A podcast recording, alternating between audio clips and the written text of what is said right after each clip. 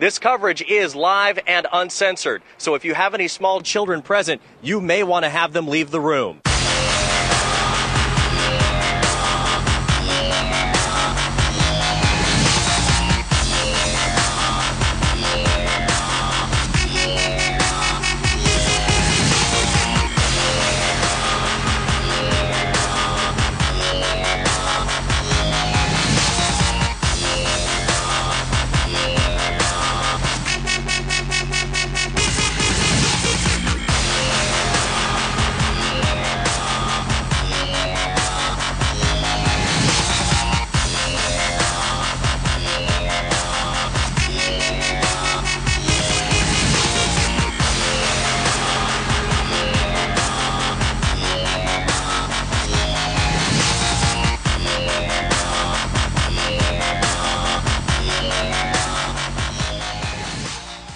What's going on, guys? My Take Radio episode 193 for Thursday, August 1st, 2013.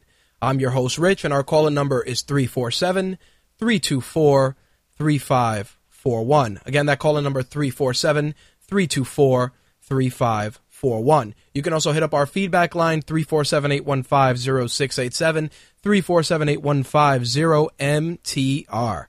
All right, so we're back. Feels like ages since I've been on air. Took last week off, suffering some serious mental burnout. I was all kinds of fucked up last week. Uh, no kind of sleeping, just backlogged with stuff for the site and tons of other stuff. So I figured I would give myself a well deserved break and come back fresh for our first show of August. We are seven episodes away from the big MTR 200, and we got a lot to discuss during uh, that week off. I was a little bummed primarily because Comic Con happened that week and there was a lot of stuff to discuss from Comic Con that I really wanted to get into. But like I said, I just didn't, I just didn't have the tools to to do the show justice last week. So like I said, we're back on live this week. Everything, including our broadcast schedule, will be normal for the remainder of the month, unless something changes, of course, which I highly doubt. Anyway, like I said, we are seven episodes away from the big MTR 200, and we got a couple of things I want to get into first on the housekeeping side of things. Uh, first off, we have a ton of new content on the site reviews for Pacific Rim, The Wolverine. Uh, we got some comic reviews from Mortis. We got a new installment of Buried and a bunch of movie trailers as well. There's also going to be some stuff posted up later on this evening. We've also launched our cosplay of the day feature, and we're also going to be spotlighting some artists as well with some really cool art features that we're going to try and do. Shout out a lot of great artists that we come across on DeviantArt and Pinterest, etc., just to give you guys a, a different uh, palette of information that you guys can can enjoy. But one of the things that I've noticed as of late is we are getting a lot of you know a lot of different traffic on the fan page and a lot of people have been approaching us for a lot of different things that they want to work with us on, and hopefully we'll have some announcements in the coming weeks with regards to that. But what I wanted to get into is some giveaways. We're going to be doing some giveaways because we got a lot of stuff from Consumer Electronics Week. We got some stuff from the Book Expo. We got a ton of cool stuff to give away. We're also going to be working with Bello Digital to give away some headphones. You can check out the review we did for the BDH 821 headphones on mytakeradio.com. Uh, Bello was so happy with that that they're actually going to want to do giveaways for our Facebook and Twitter fans. So we'll be working with them in the coming weeks to give you guys the opportunity to grab some cool stuff. We also got some comics to give away, which I'm going to go through and hopefully give out this weekend. One of the reasons that the giveaways have kind of slowed down is because I'm just trying to find creative ways to give stuff out. I know some of the followers on Twitter reached out and they were like, you know, you do a lot of the giveaways on Facebook. Some of us don't really use Facebook as much as we use Twitter. So I'm going to try and split that up in the coming weeks. I know, as always, it's just incredibly tough to come up with something that works. I mean, trivia contests are good, or, um, you know, guess this picture those are always good, but again, just trying to come up with different original stuff on a consistent basis is something we're going to be working on in the near future. Also, very happy to hear that TuneIn Radio is being offered now in more vehicles. So, those of you that have TuneIn Radio built in can actually listen to episodes of My Take Radio via TuneIn Radio. Same thing with Stitcher. A lot of radios now are also bundling Stitcher in there. Um, a couple of guys at the job that are familiar with the show actually that work in some dealerships gave me a lot of static the last couple of days because they found Stitcher on the radios in those cars and actually listened to the show. And then I got a couple of emails just, you know, breaking my balls about potty mouth and some of the stuff I say on air. So, of course, that was that was definitely fun. But again, if you do happen to have Stitcher in your car, you can listen to the show that way as well. And last but not least, we are working hopefully with Libsyn.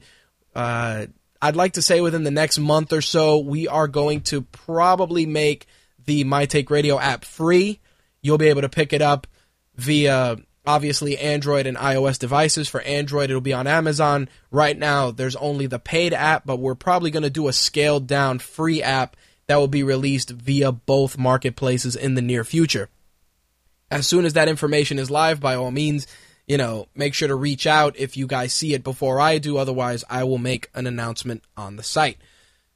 All right, so we got a lot to discuss this week. We have UFC on Fox 8. I want to talk about Bellator this past Wednesday. We're going to talk about WWE Raw, including the Randy Orton nutshot heard around the world. There's a lot of stuff going on with that.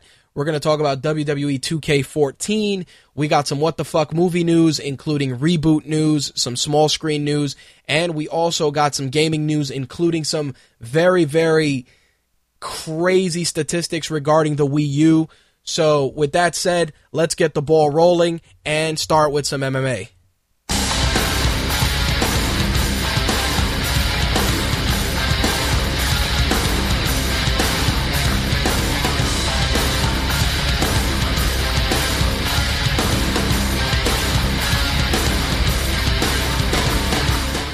So I figured let's open up with UFC on Fox 8, which had a, a, a awesome night of fights from start to finish. We also got uh, the ladies taking center stage with some fights as well. Uh, Germaine de Randamie took on Julie Kedzie on the prelims on FX in a very, very good fight. I mean, Dana White kind of gave um, gave a lot of shit to this fight, primarily just because I don't know if he was expecting more uh, a more aggressive fight. I mean, Julie Kedzie looked really good. I, have been following Julie Kedzie since, since she fought in Strikeforce, and the match itself was pretty solid. Germaine de Randamie definitely was on her A game, throwing some really good strikes. She looked pretty solid in her in her bout in the UFC, and honestly, I think one of the things that's going to be happening with the bantamweight division with the ladies is you're going to start seeing that a lot of fighters are going to come in. They're going to start coming into their own and creating their own fan base. I mean, one of the other fights later on in the card was with Liz Carmouche, and I'm going to discuss that. But what's happening is you're starting to see um, which ladies really have made the transition to the UFC and which ones are still, uh, not to say starstruck, but I think there's there's definitely a little bit more apprehension because it's such a bigger stage. But nonetheless, I was thoroughly entertained by the fight between both ladies. And I don't know, I mean, a lot of people were kind of shitting on the fight, but I really enjoyed it. I was happy to see Yves Edwards and uh, Daron Cruikshank's fight was better than I expected. I really thought Yves Edwards, Yves Edwards was going to go in there. The guy's a veteran, uh, 42 and 19. He was going to come in there and run through Daron Cruikshank, but that was not the case. Uh, Cruikshank ended up taking the fight via split decision. I was like I said, I was a little bummed just because I like Yves Edwards, but they were extremely competitive and it was a really really close fight. Edwards, especially in the first round, had outstruck Cruikshank. Um, looked really good in there. The second round seemed, in my opinion, a little a little bit of a draw, but the third round, Cruikshank definitely turned it up to get himself the split decision.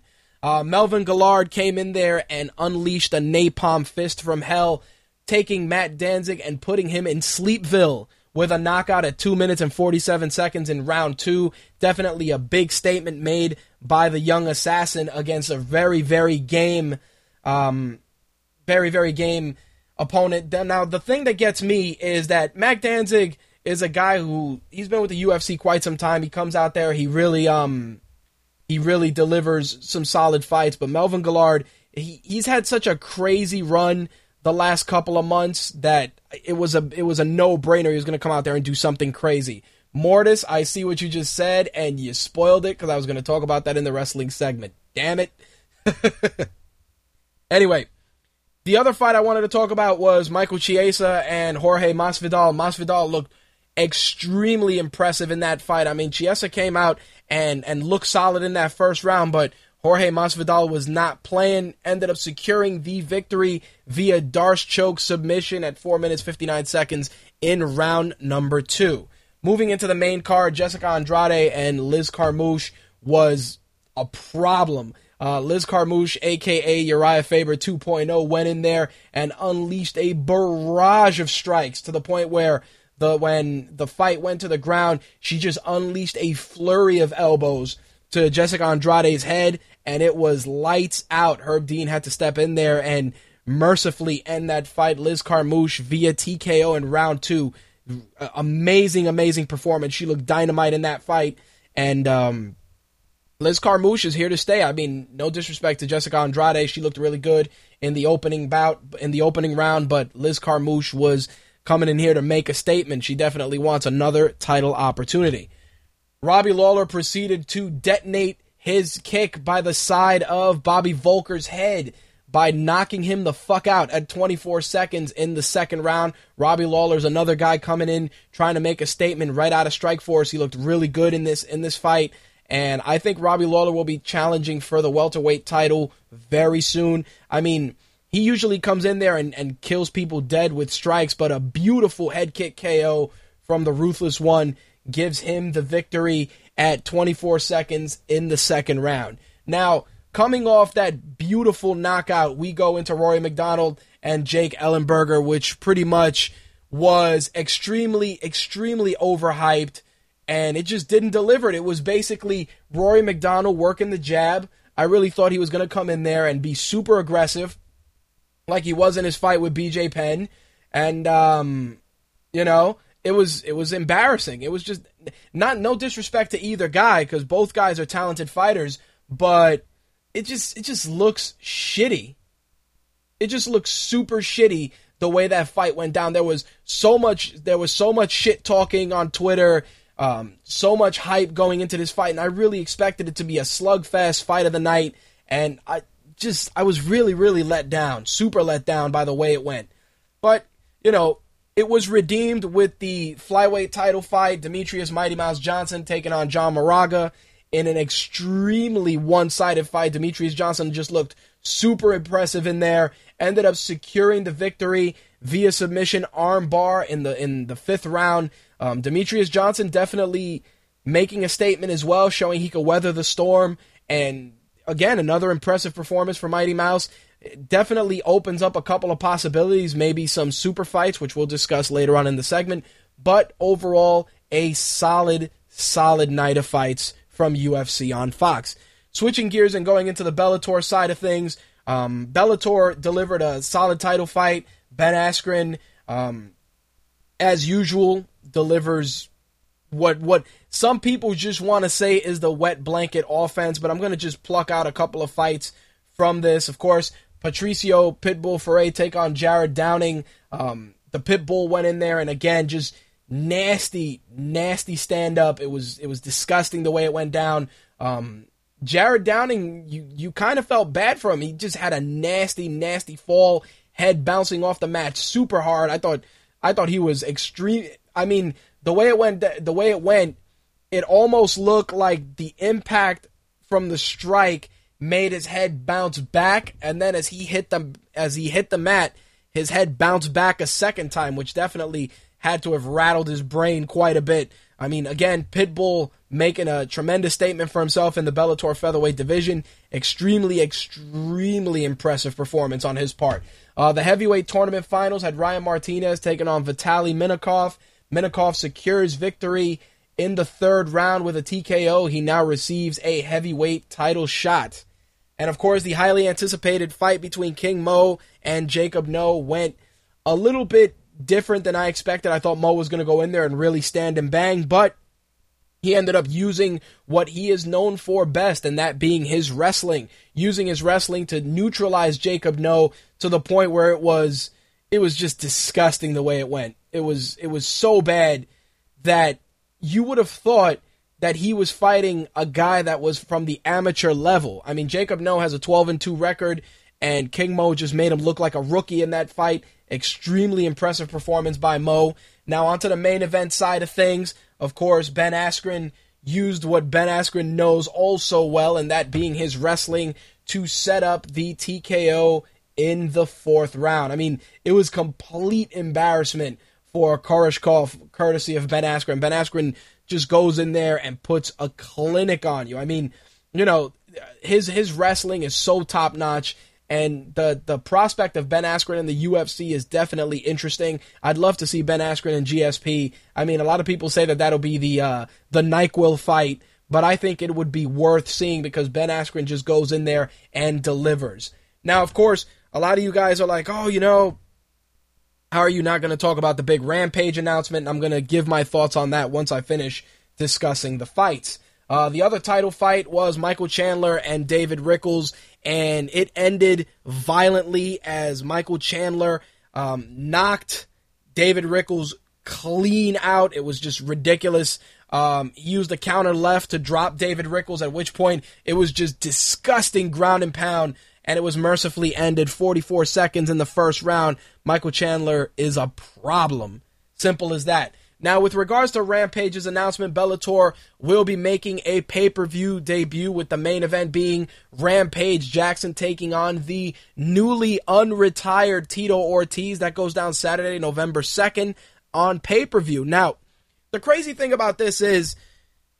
I'm a big Rampage fan. I followed his career all the way back from Pride Fighting Championships. Um, I'm a big fan of Tito's also, but I think in Tito's case, he retired and that was it. It almost feels like he's just coming back for a payday, and Bellator is starting to become the UFC Masters division. That's that's how I see it because you know you got Tito in there, you got Randy involved. I'm surprised Randy isn't coming out of retirement either to fight Tito. And the other concept that really trips me out is we're getting this fight on pay per view. It's Bellator's pay per view debut, and the thing that gets me is all right, you're going to debut on pay per view and you're using this fight as your get.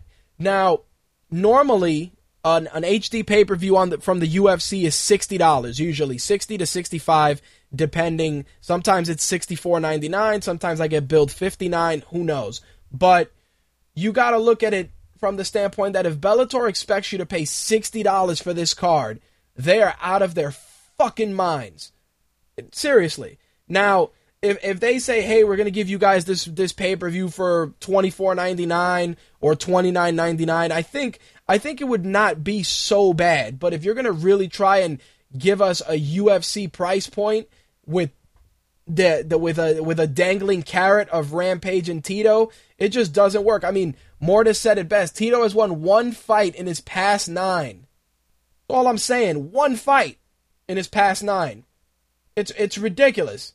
And, and again, it, it's true. Mortis said, I thought Bellator didn't want to sign UFC leftovers. That's what I'm saying. They're trying to, they're really creating the UFC Masters division. Just all these older guys. And again, there's nothing wrong with the older guys fighting.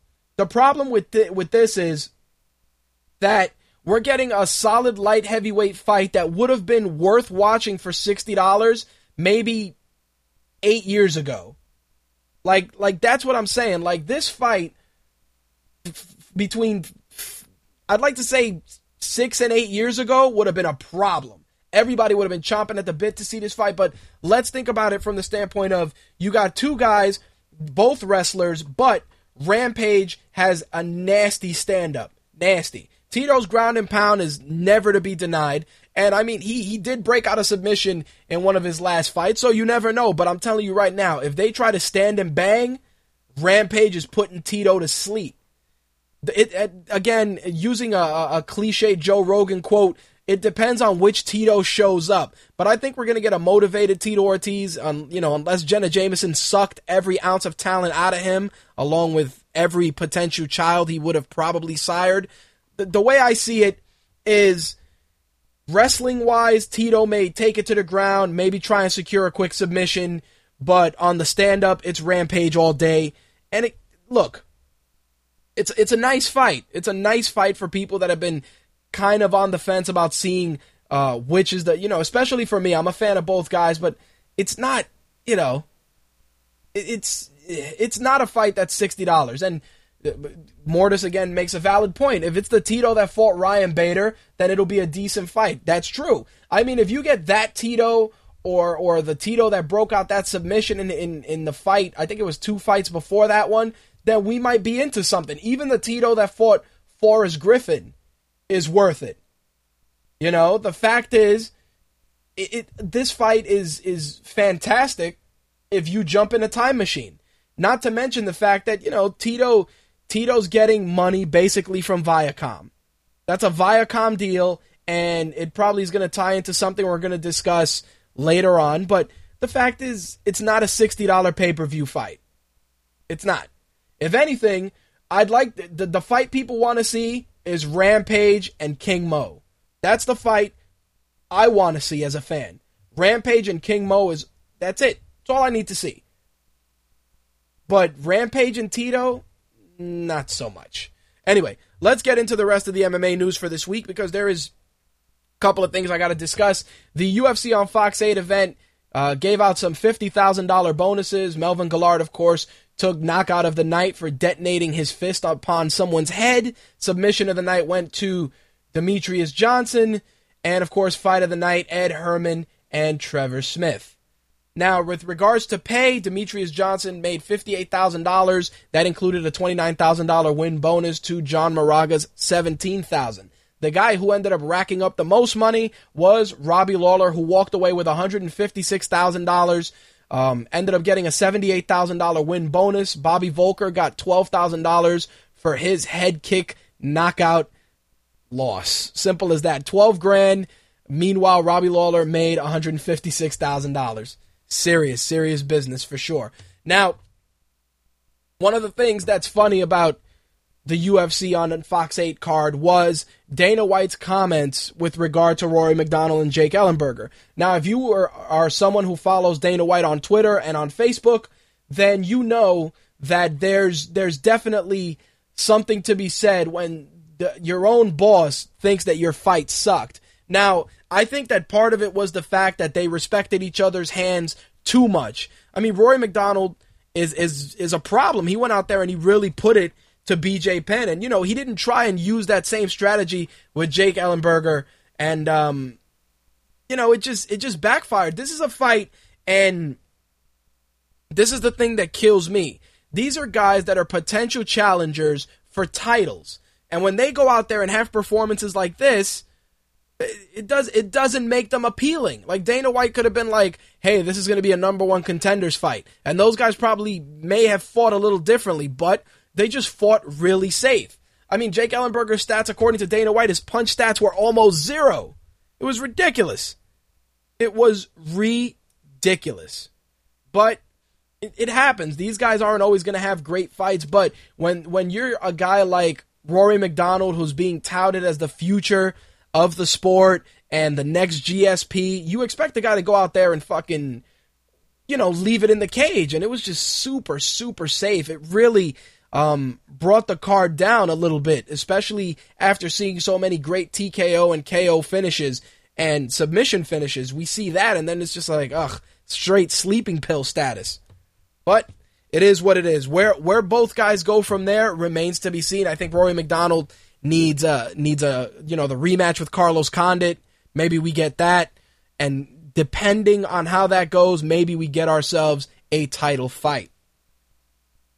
Bellator started putting together their Bellator 100 card, which is going down in Phoenix, Arizona on September 20th.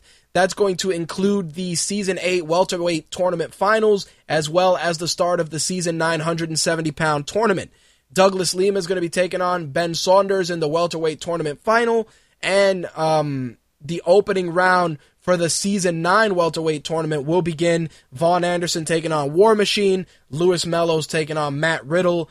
Herman Torrado's taking on Mark Scanlon. Justin Baesman is taking on Brent Weedman. Of course, the winner of the Season 8 welterweight final will get a title opportunity. I'm a big fan of Douglas Lima, but I'm also a fan of Killer B Ben Saunders, so I am I can't even root against either guy for this fight. If either guy wins, I will definitely be happy. So, switching gears a little bit, one of the one of the big news items this week that a lot of people were talking about were the change in in the ruling for a downed fighter. The Association of Boxing Commissions was discussing a possible change to what constitutes as a downed fighter. Now, basically, the way it works is is if the fighter's down, usually, you know, if you're in a three point stance, they're they're gonna look at that a little differently because they're gonna view it as the fighter using that to draw a foul or to obtain benefit from a foul. So they're actually gonna allow referees to use their judgment with regards to the whole three point stance. And it's true. When you look at the at the three point stance, depending on the fight, some people actually do like to use that as a crutch to try and get themselves the intentional foul. We've seen that numerous times. I think that according to their recommendation, what they want is referees should instruct the fighters that they may still be considered a standing fighter even if they have a finger or portion of the hand on the canvas. In the discretion of the referee, a fighter who has a finger or hand on the canvas still may be legally struck in the head with knees and kicks. The referee may decide that the down fighter is placing his or her finger or hand down without doing so for an offensive or countering maneuver in an attempt to advance or improve their position. The referee may decide that the downed opponent is instead simply trying to draw a foul.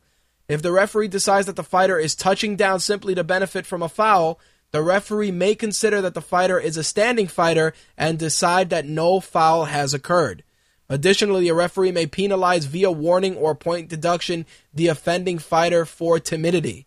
So there you have it. The whole utilization of the three-point stance or the fi- or the fingertip to the ground to uh, stop any strikes to the head may go out the window. And personally, I think this is something that is going to be very interesting because there's going to be referees that are and I see it already. The Mazzagattis are, are definitely going to be like, yeah, you know, the the guys, uh, the guys, um, he got a foul. Herb Dean, who, who who's fought professionally, he may look at it differently and may rule that the guy's trying to rule for a foul. So I think the changing in the ruling is going to open up uh, a lot of debate, and it's also going to change the way fighters strategize for fights. You know, going in there and trying to utilize the three point stance to not get kneed or kicked in the head, it may not work anymore. So, of course, we'll be following this story closely as it develops, and once we get something official, we will share it with you guys. UFC Fight Night 28 has been finalized. That's going down on UFC on Fox Sports 1 and also, of course, on FX. Now, the main card is going to have Ryan Bader taking on Glover Teixeira. Yushin Okami's taking on Jacare. Joe Benavidez is taking on Jussier Formiga. Uh, Piotr Hallmann is taking on Francisco Trinaldo. Uh, Rafael Sapo Natal is taking on Tor Troeng. Um, I'm going to mess up this guy's name. Marcos Vinicius is taking on Ali Bagautinov. Jesus. If I, if I messed up that guy's name, I'm sorry. On the prelims, we got a couple of, of solid fights as well. Um, Sam Sicilia is on that on the undercard. Also, um, Sean Spencer, Yuri Villefort definitely a solid card. And of course, it is free. Prelims, of course, will be on Facebook, and the rest will air on UFC on Fox Sports 1. All right. So if you've been following Ronda Rousey the last couple of weeks via social media, you'll know that not only is she busy giving Miesha Tate the finger at UFC press events, but she also has been recently cast in The Expendables 3. Now, when asked about the possibility that it would interfere with her training, she actually said that she will be training while filming Expendables 3. She also stated that, you know, by the time she finishes filming, uh, the season of The Ultimate Fighter will be over and the focus will be on her for the fight and not so much for her on The Ultimate Fighter. I mean, th- from what I've been hearing and all the hype surrounding this season, they, they're saying that it, we're, we're going to get real Tito, Ken Shamrock level beef. And I mean, Ronda Rousey giving Miesha Tate the finger and just getting up in her face at all these press events, especially the one here in New York City, just goes to show that there's genuine animosity. And now, the funny thing is, people are like, oh, you know, it's manufactured beef. And I'm to I'm to go on record and say something that I'm sure a lot of guys may agree with. And um, it's this.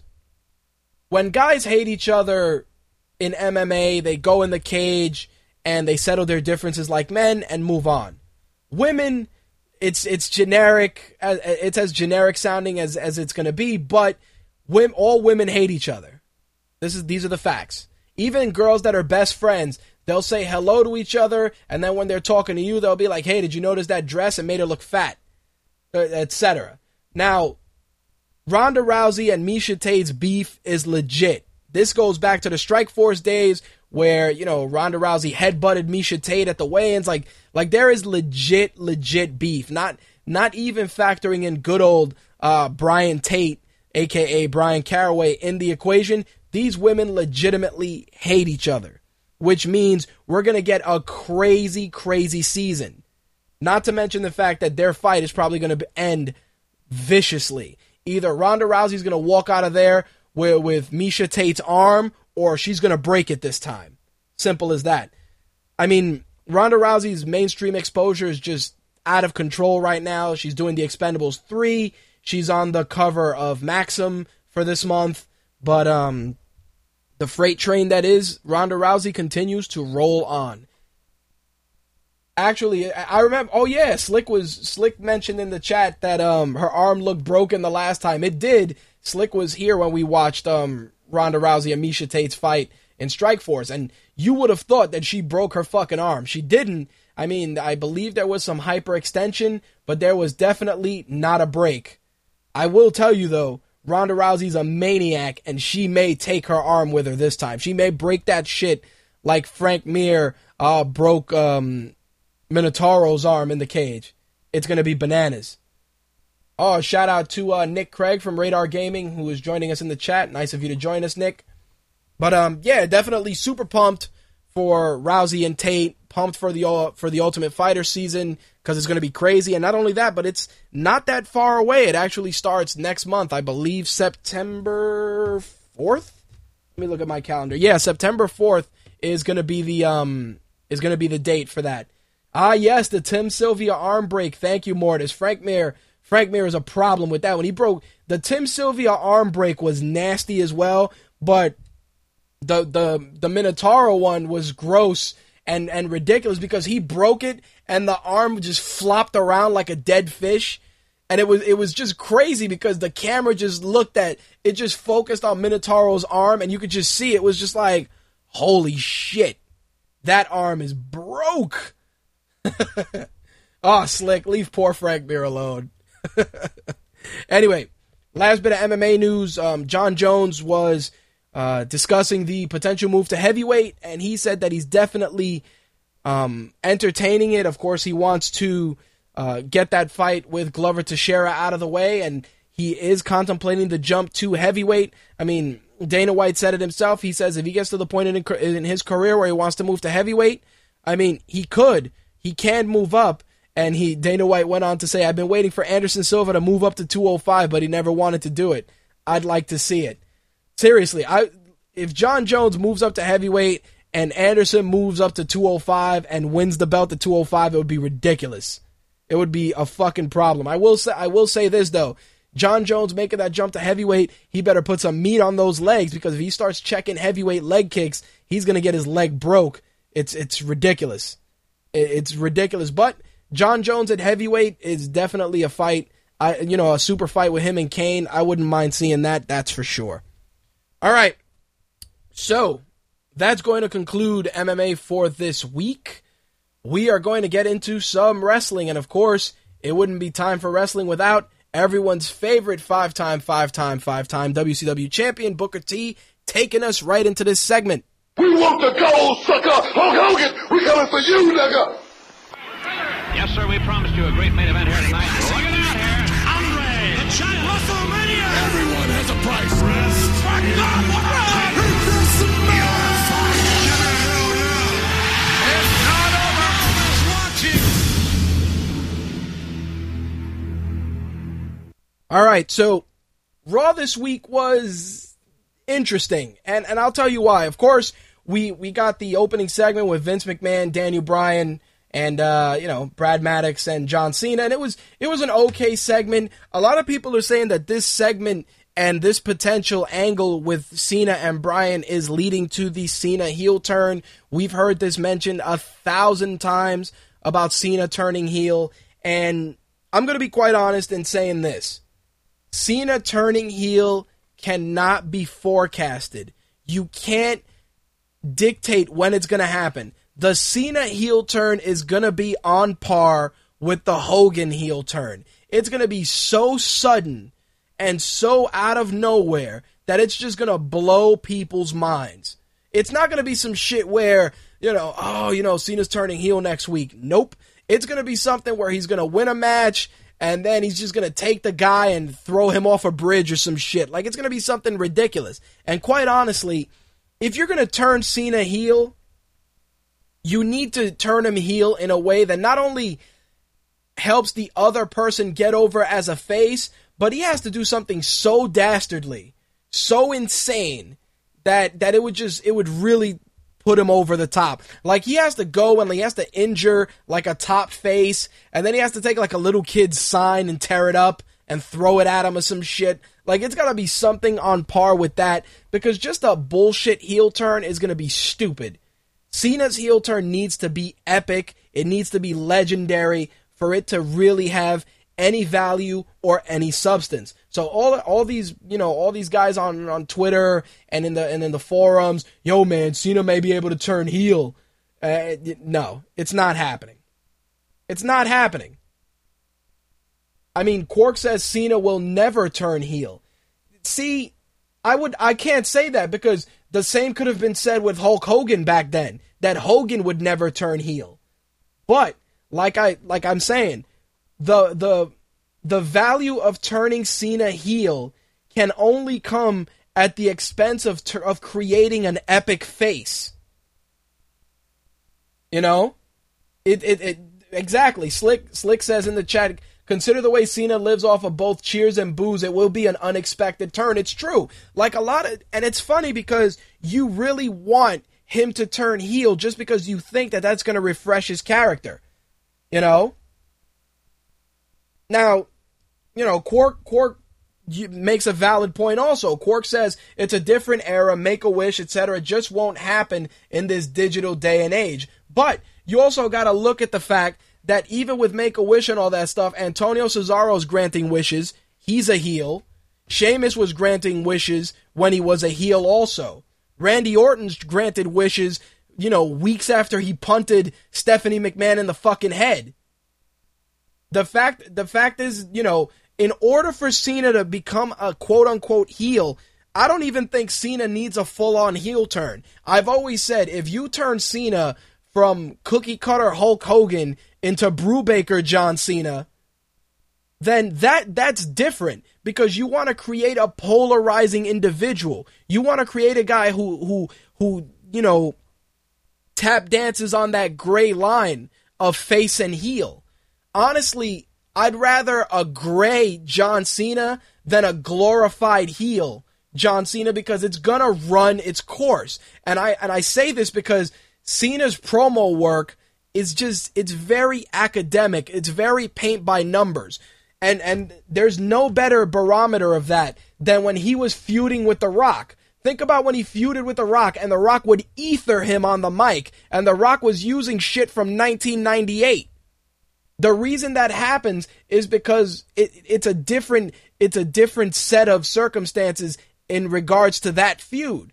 The Rock took exactly what he was in 1998 and applied it now. Yeah, it, it was a little outdated, but next to John Cena, the only time Cena looked good in that feud was probably leading up to their second WrestleMania match when he did that one promo, I believe it was the Monday before, where he was aggressive and he really was was in the zone. I mean, him shit talking the Rock, you know, prior to their first match was good, but it's it's gonna be something where when you turn him, you don't need to turn him completely.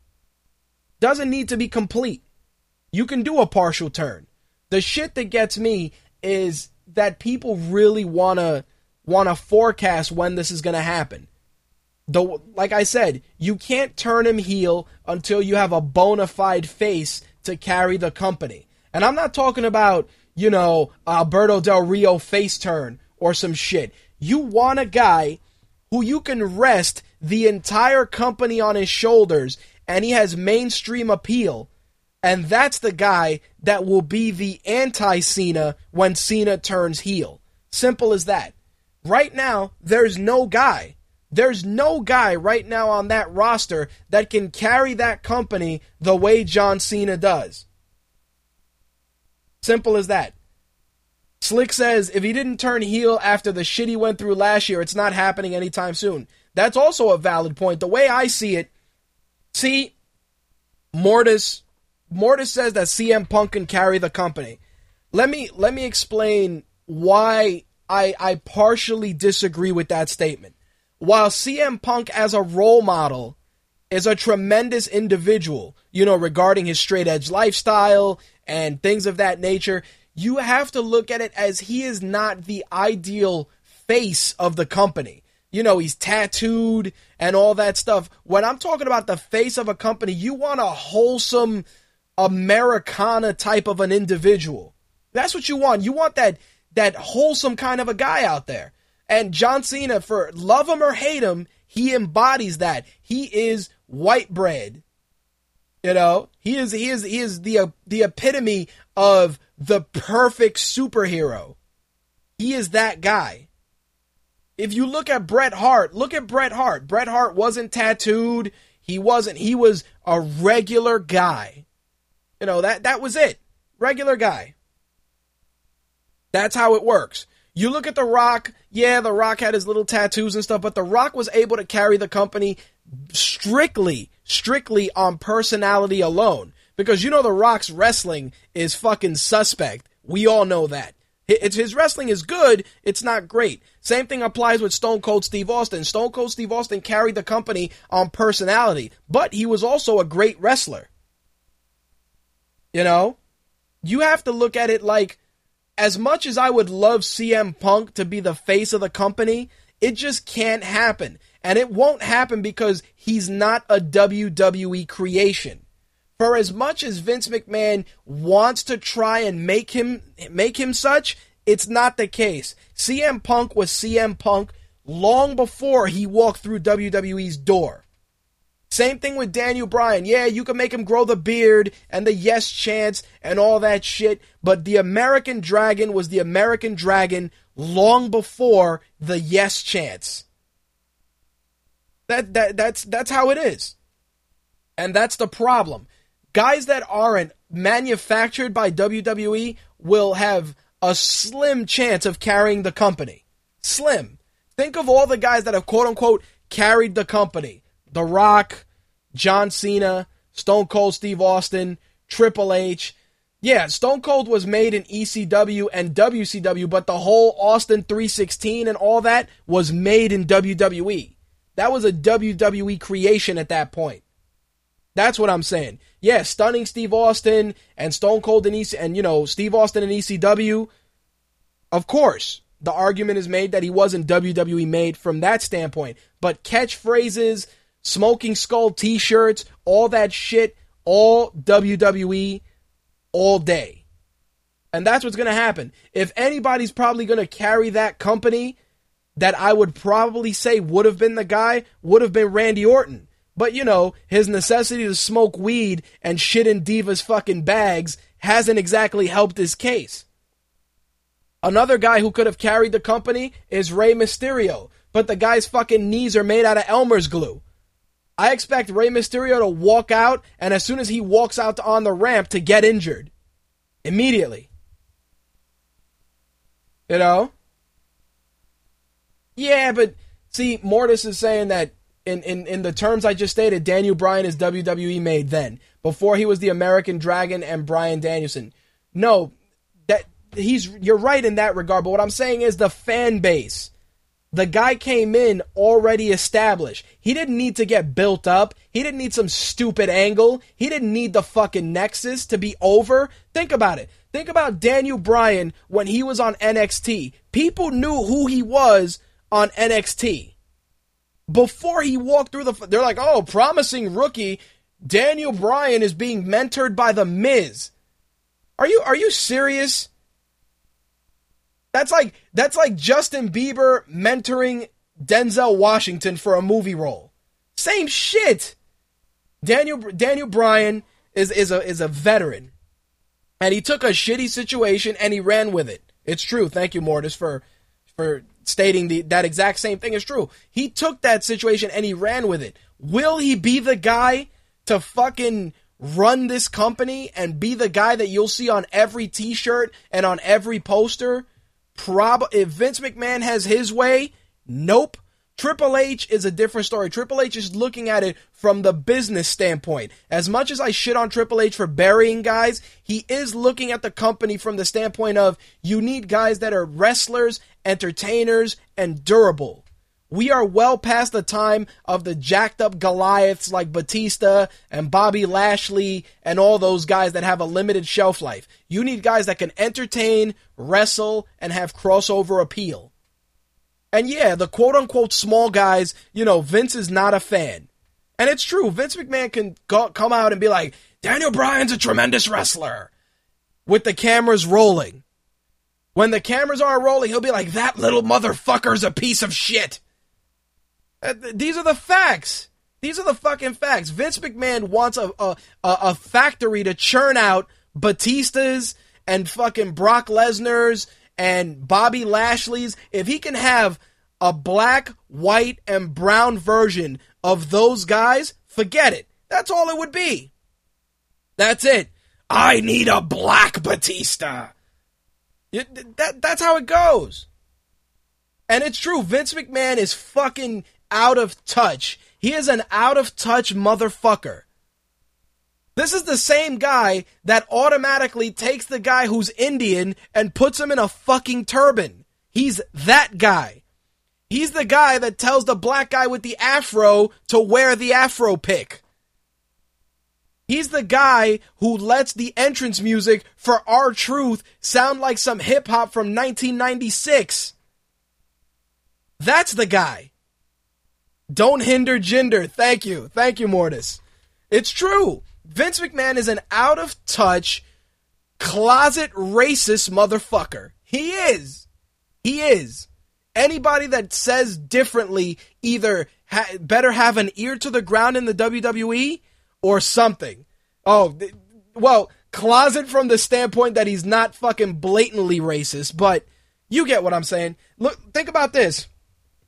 I'm gonna I'm gonna go into racial overcoats. Let's talk about this. Alberto Del Rio, Mexican.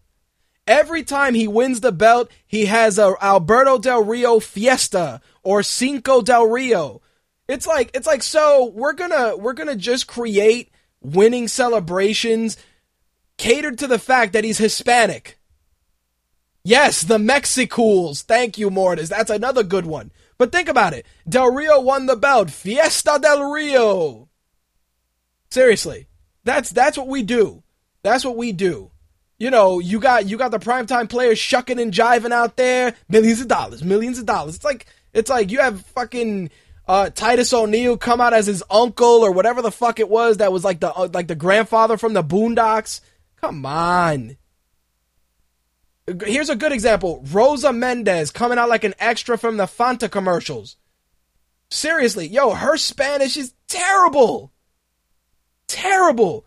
You hear her talk in Spanish whenever she does those um those promos with the Goya brothers. As a Hispanic, I'm offended. I'm I'm offended that, that they even tell her to speak Spanish. Yo, we need you to go out there. No, don't. Don't. Don't. It's like every time she comes out and she cuts a promo with Goya Brother 1 and Goya Brother 2, it's like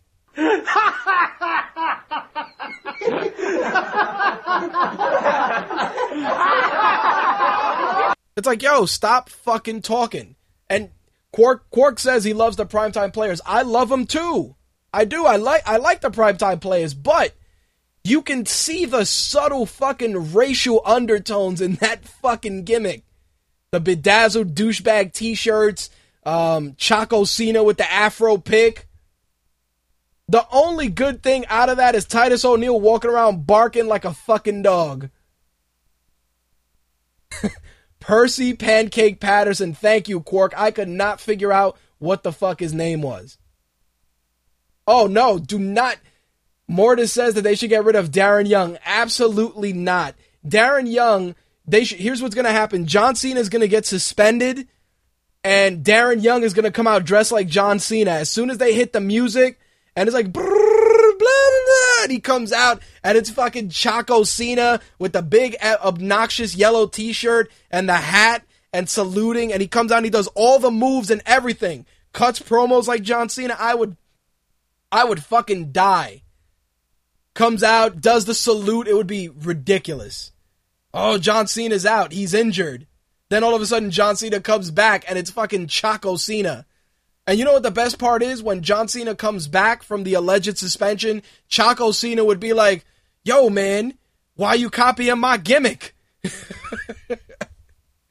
all right, too much, too much monster energy for me. Anyway, let's get into the rest of this Raw recap. So the first match of the night was the Shield taking on Mark Henry and the Usos in the quickest face turn ever. And of course, it should be academic that the Shield would go over, which they did. The match was very good, super solid. Roman Reigns, as usual, murder, death, kill with the spear, and um, it was it was it was solid. It was a solid match. Uh, Mark Henry loses his mind, tries to kill the Shield. It is what it is.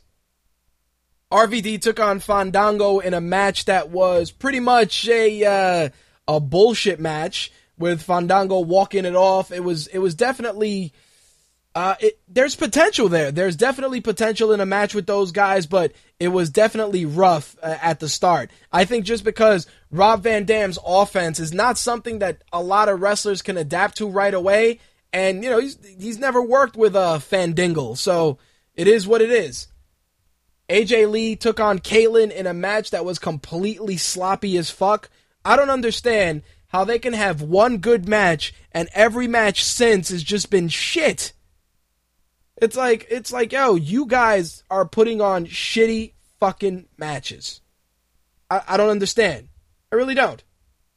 Dolph Ziggler took on Biggie Langston in a match that was a lot less I don't know, it just wasn't as impressive as I would have thought. I mean, Ziggler went in there bumping like a champion, making Biggie Langston look good, taking the win via DQ.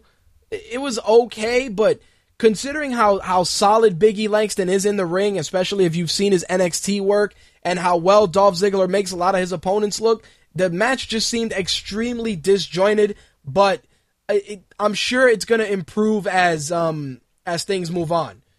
Christian and Del Rio was solid. Obviously, this is leading to a Christian title opportunity, which is great. I think if anybody on SmackDown deserves another run with the belt, it's Christian. Extremely underutilized, um, but uh, you know it's it's good. It, it, the thing that gets me with that match was that there was surprisingly good chemistry, which is to say that Del Rio actually looked at home in there with Christian. I think this goes with the whole thing that Christian has adapted his style to work with a lot of different superstars, and he's this is the same Christian that's worked with guys like Eddie Guerrero, Rey Mysterio. He's able to go in there and make Del Rio look solid. The match was not a u- the usual snooze fest. On the contrary, it was surprisingly competitive and it looked really good.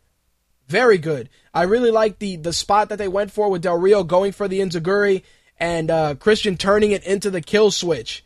It was it was it was very cool. And then when Del Rio went for the cross arm breaker uh, and Christian used that as the roll up, it was it was a really really nice sequence to set up the victory. And of course, it sets Christian up as a contender, getting uh, the one two three on the champ. Definitely solid. Wade Barrett and Cody Rhodes had a pretty academic match as well. Um, you know, with Cody countering the pump handle slam into the Cross Rhodes. Um, Cody Rhodes definitely has started to develop his face move set, looking really good out there. There's definitely some stuff that I really like. That moonsault was good, very solid. I was like, holy shit, a moonsault from Cody Rhodes? Get the fuck out of here! But it it looked good. It really looked good. Um, super. I think that Cody Rhodes and and Wade Barrett have some really good matches. I, I definitely think there's the potential for a very, very good feud there. As for the the next match, Kane and Daniel Bryan was was good. Definitely a little shorter than I would have liked, but a solid, solid match. Of course, Daniel Bryan getting the pinfall. Um, it, it was good. It was definitely good. Uh, the Wyatts come out, cut their their their awesome promos as usual. Bray Wyatt hits the Sister Abigail finisher on Kane. Looks good. It definitely looks good where they're going with the Wyatts. I, I feel that uh, working with Kane is going to do all those guys good, and Kane gets himself into a nice solid feud. Meanwhile, this fucking snooze fest of a match, fucking Brie Bella and Natalya, you know, two divas matches. It, it, it must mean that we're pumping out total diva shenanigans, but it was fucking shit. The fact that the Bellas just suck the life out of any match that they're in is ridiculous. I don't understand. I understand from a from a marketing standpoint why you want to build a, a reality TV show uh, with with these two talentless fucking cows. But seriously, in that match with Natalya, Natalya's an accomplished wrestler. Accomplished. She can go out there and wrestle a wet bag of fucking dog hair and make it look good. And that match with Brie Bella was shit. It was complete shit. Really? And and and you distracted Natalya with a with a duck call? What the fuck is that? I'm distracting you with a duck call. Fuck out of here. It's like quack, quack. I'd like to distract you with a fucking hammer to the face. Holy shit, was that match terrible. We go from, from a solid Kane and Daniel Bryan to this fucking visual diarrhea of a match. It was it was disgusting how stupid and how shitty it was. And what embarrasses me is the fact that even on the stupid reality show, they make Natalya look shitty. I understand the entire show is scripted as fuck. I understand it. The entire Divas reality TV show is scripted as fuck, with the exception of the whole Cameron Brodus Clay, Cameron's boyfriend thing, which was legit. But the match itself was an embarrassment. It was an embarrassment to somebody of Natalya's caliber, who is probably one of the better wrestlers on that roster. You got an entire roster of Playboy fucking centerfolds. That's what you got. You got you got freaking you know Daniel Bryan beard combers and John Cena load takers fucking taking up my television time. Get out of here. This is why chicks like Beth Phoenix leave because of shit like that. You're an established wrestler and you got to play second banana to two broads who couldn't cut it in the fucking real world. It's like, holy shit, if you come back on television, learn how to wrestle. It's like, yo, you wrestle Daniel Bryan and John Cena behind closed doors. You don't think you could pick up some shit? That's not the teabag to the chin? Come on. Give me a break. Stupid shit, man. And look, the the worst part is you, anybody that probably listens to this is gonna be like, "Yo, man, he shits on the Bellas every week." I shit on the Bellas because they don't learn anything. They don't fucking improve. Brie Bella's chin lock look ridiculous. I've seen I've seen better chin locks. I'd rather see fucking John Cena donkey punch her in the back of the head than see the chin lock that she used in that match. Disgusting. Give me a break. Get it off my television. Curtis Axel and R-Truth was uh yeah. it was exactly that. It was yeah. It was CM Punk coming out there and administering an ass whooping on Curtis Axel. That's what that was. Anyway, moving on, we get our tables match with John Cena and Ryback, which was it was eh, it was a match we've seen a dozen times and we've seen the spots the same way. All of it. Attitude adjustment into the table, a dozen tables every it was it was eh, it was very very hokey. Really was you know, the ending was nice with Daniel Bryan and whatever, but hokey ass fucking match because we've seen it a dozen times. I was expecting to see something of, of variety in that match. Unfortunately, it's the same paint by numbers match we've seen from John Cena and Ryback. And now, this is the thing that gets me. Ryback goes out there and has an awesome match with Daniel Bryan. Looks good, gives people hope that he can carry a match. Then you put him in a match with John Cena, and it's like punch, kick, punch, punch, kick, punch, breathe heavy, attitude adjustment. Oh my God, tables broke, the end. Raw, that's what I mean. Like Raw was was it flip flop between solid moments and really subpar ones, which is a shame because with the buildup that's going on with with Daniel Bryan and John Cena, you would expect to see better better caliber of, of Raw. But instead, you get a decent Raw. I mean, if you read Quarks Buried, you'll see he, he brings up a, a, a lot of solid points with some of the shit that went on. And it's true. I mean, there's there were moments when I was watching Raw where I'm like, really? That's what you guys are doing? I understand the necessity to shill the Total Diva show. I understand that. But you could have given us Naomi and Natalya in a match, and it probably would have been infinitely better than doing a match with one of the fucking Bellas. I really would like to see the quarter, the, the hourly ratings to see if that match people turned the channel. I'm curious to see if they did because I sure as fuck turned the channel. I was like, yeah, I'll just come back when it's when this match is over. That's what I ended up doing because it was that bad. Anyway, let's get into the rest of the wrestling segment for this week. Um, I actually we were talking about racist Vince, and a lot of you guys get a laugh out of racist Vince, but I want to share this with you. Um, for those of you that watch wrestling in, in, in the early '90s, you may remember Ahmed Johnson. I'm sure Mortis may remember Ahmed Johnson. I know Slick remembers him as well. Um, Ahmed Johnson did an interview with uh, Inside the Ropes about racism in the WWE and also a very interesting story regarding Pat Patterson. And I want to share this with you guys because I'm curious to see what you guys have to say about this. So they asked him about the allegations about racism in the WWE, and he said, "To become the black champ, the fir- the black champion in history was neat, but there was a dull side to it. I lived in this fantasy land where I thought there was no racism in the world. Then I go to my car and somebody had scratched "Congratulations, nigger" on my car. I didn't know who did it. Nobody would fess up to it. I never found out who did it, but you know, I thought about it for a while and I asked Vince McMahon a question. I asked him, why did it take them until 1996 to have a black champion when there were so many great black wrestlers before me, including guys like Junkyard Dog? Why didn't he give them an opportunity to be a champion and wear the belt? He got very upset with me after asking that question. So that ended up being the end of me in the WWF after that. I didn't want anything to do with him. The word I got from Vince Russo, he told me that this was over and all the smoke had cleared and they would have meetings about this. And Vince and the other people said that American audiences weren't ready for a black champion. He went on to say that every time we went to Germany, Kuwait, India, I was the number one draw.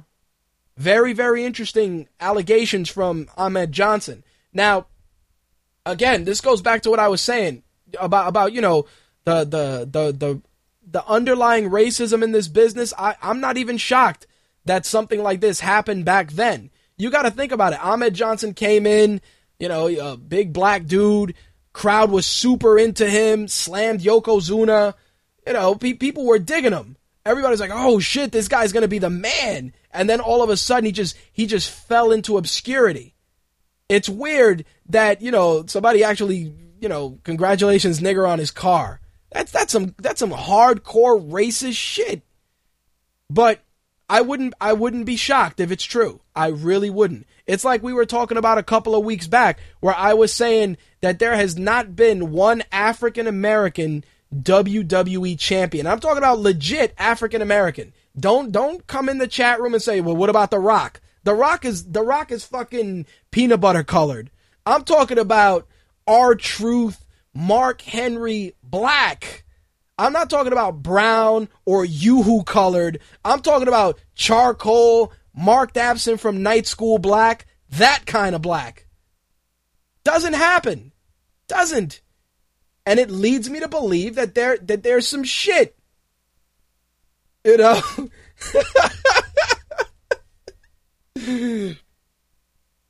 you know?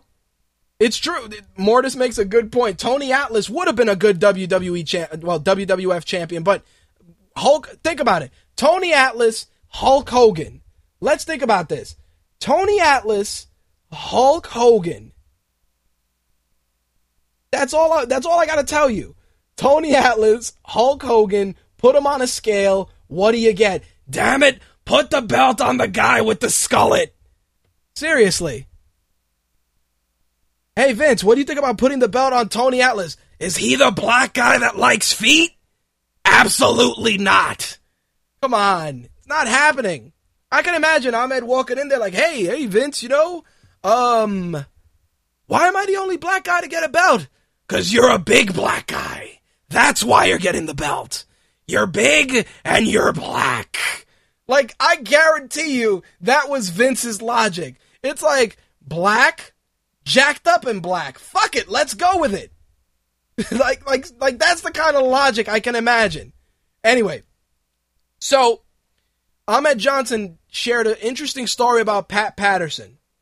So they asked him, you know, they said, hey, you know, what do you think about Pat Patterson? He said, not so cool.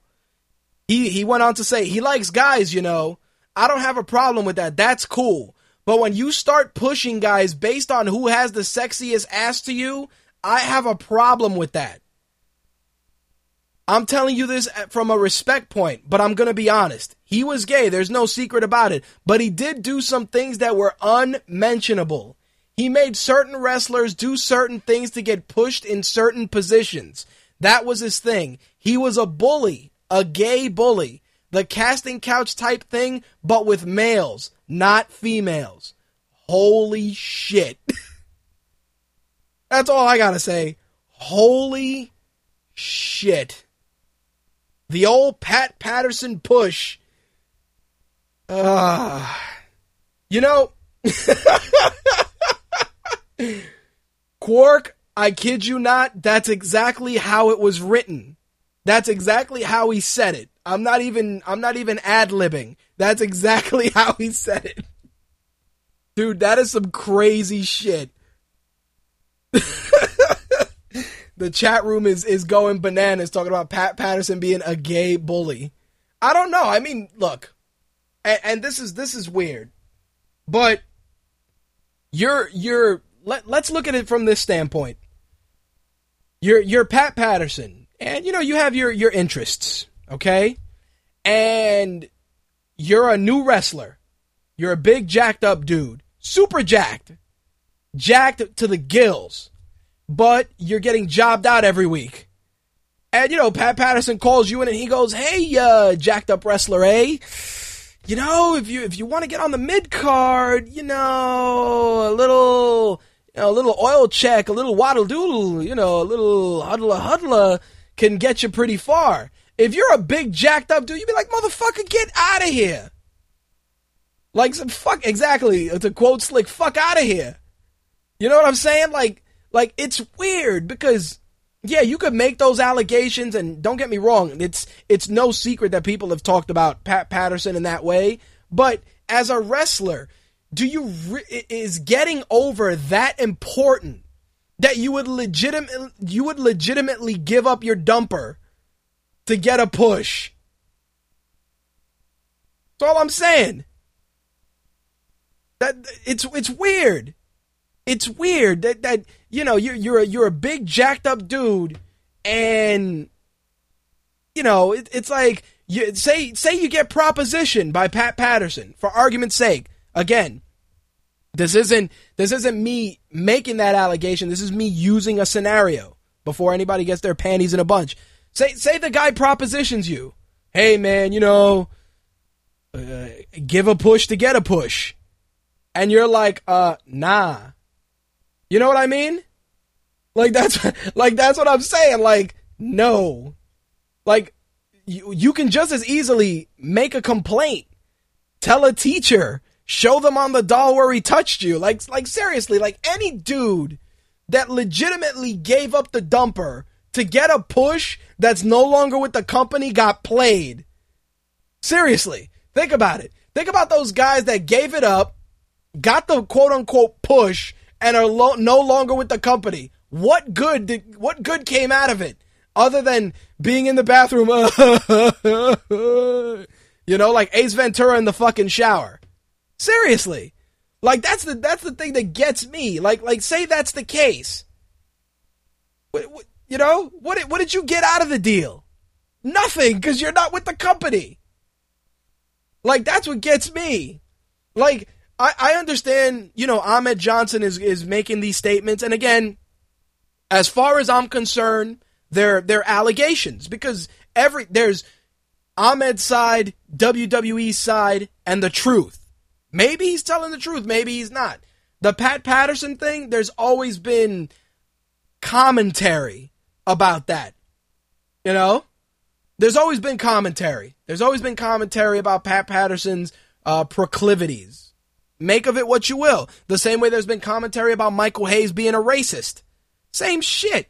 But the fact of the matter is that if you're a wrestler and you and you need and you and you legitimately need to give up the dumper to get over, then you clearly can't get over on your own. It's fucking insane. It's legitimately insane that that happened. Like on some real casting couch shit. And it's true. That's that's a great analogy. Casting couch. You know how many starlets, how many actresses have talked about, you know, getting propositioned on the casting couch to get a role and then walking away and still making it? Same shit applies in wrestling. Same shit applies. You mean to tell me that you had so little belief in your skill set as a professional wrestler that that's what you resorted to to get over? Fuck out of here. It's ridiculous. Anyway, so The Rock is making the news this week for not only, of course, being in Hercules and potentially teasing another WWE run, but he is also in there because he actually is in two of the top 10 highest grossing films of 2013. G.I. Joe Retaliation in the number 10 spot, making $371 million worldwide, and Fast and Furious 6, which made $712 million. Definitely a nice little accolade for The Rock, and of course, this validates that The Rock doesn't need to wrestle if he doesn't want to. Doesn't. Fucking Slick. Slick said the following, and I quote, Suck the pudding off my finger, or at the bottom you shall linger. oh, shit.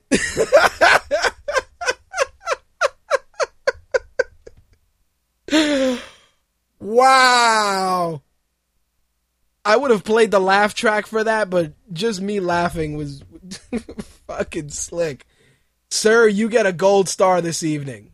That's all I'm saying. Anyway, so TNA was in the news this week because the great Muta was at TNA's offices in Nashville meeting with TNA officials and with Jeff Jarrett. The great Muta, who currently runs Japan's Wrestle One promotion, is probably working with TNA for a talent exchange which would ben- probably benefit both companies. I think that the Japanese wrestlers would benefit from working in front of U.S. audiences and learning a little bit of the U.S. style and the theatrical. But who knows? I mean, with all the roster cuts and shit going on in the in TNA, do you really even want to start bringing in new guys and and potentially put guys that are on your roster currently on the chopping block? I don't know. It's some it's something to think about. That's for sure. Fuck. Mortis. Mortis dropping. He's like, nobody watches TNA though. Damn, Mortis. I watch TNA. The X Division is still good and their knockouts are still good. Even though they do really shitty booking with everything else, they got they got some high spots. They got a few. It's not that bad. I've seen worse. There definitely have been worse moments, but it is what it is. So, switching from TNA to WWE, I want to talk about the nutshot heard round the world. So, WWE was on tour in South Africa recently, and um, during uh, the end of a match, a fan jumped the guardrail and proceeded to give Randy Orton a nut shot. At which point, Randy Orton kicked the guy in the head, and uh, yeah, the guy got arrested. So there's there's video on YouTube, and um, it's funny because there's a couple of different things. Some people are saying it's a work. Some people are saying it's, you know, it's it's uh some people are saying it's a shoot. Now, digging a little deeper and and reading a couple of different sites, it seems that the guy who actually attacked Randy Orton is a an independent wrestler in South Africa, um, whose name is Shepo Sakabi. Now, he said, according to the um, the South African news site ENCA.com, you can look that up Sakabi says he quit his job in Johannesburg in order to make it to the show and received a black eye and swollen face after Randy Orton kicked him while he was being yanked from the ring. He was asked why he did it. Sakabi said he planned it in advance, noting, I just don't like Randy Orton. This was an opportunity for me, so I got up there and I made a name for myself. The article says that even though Sakabi wasn't formally charged, he was banned for five years from the resort where the show was being held and thrown out of the resort's hotel where he was staying.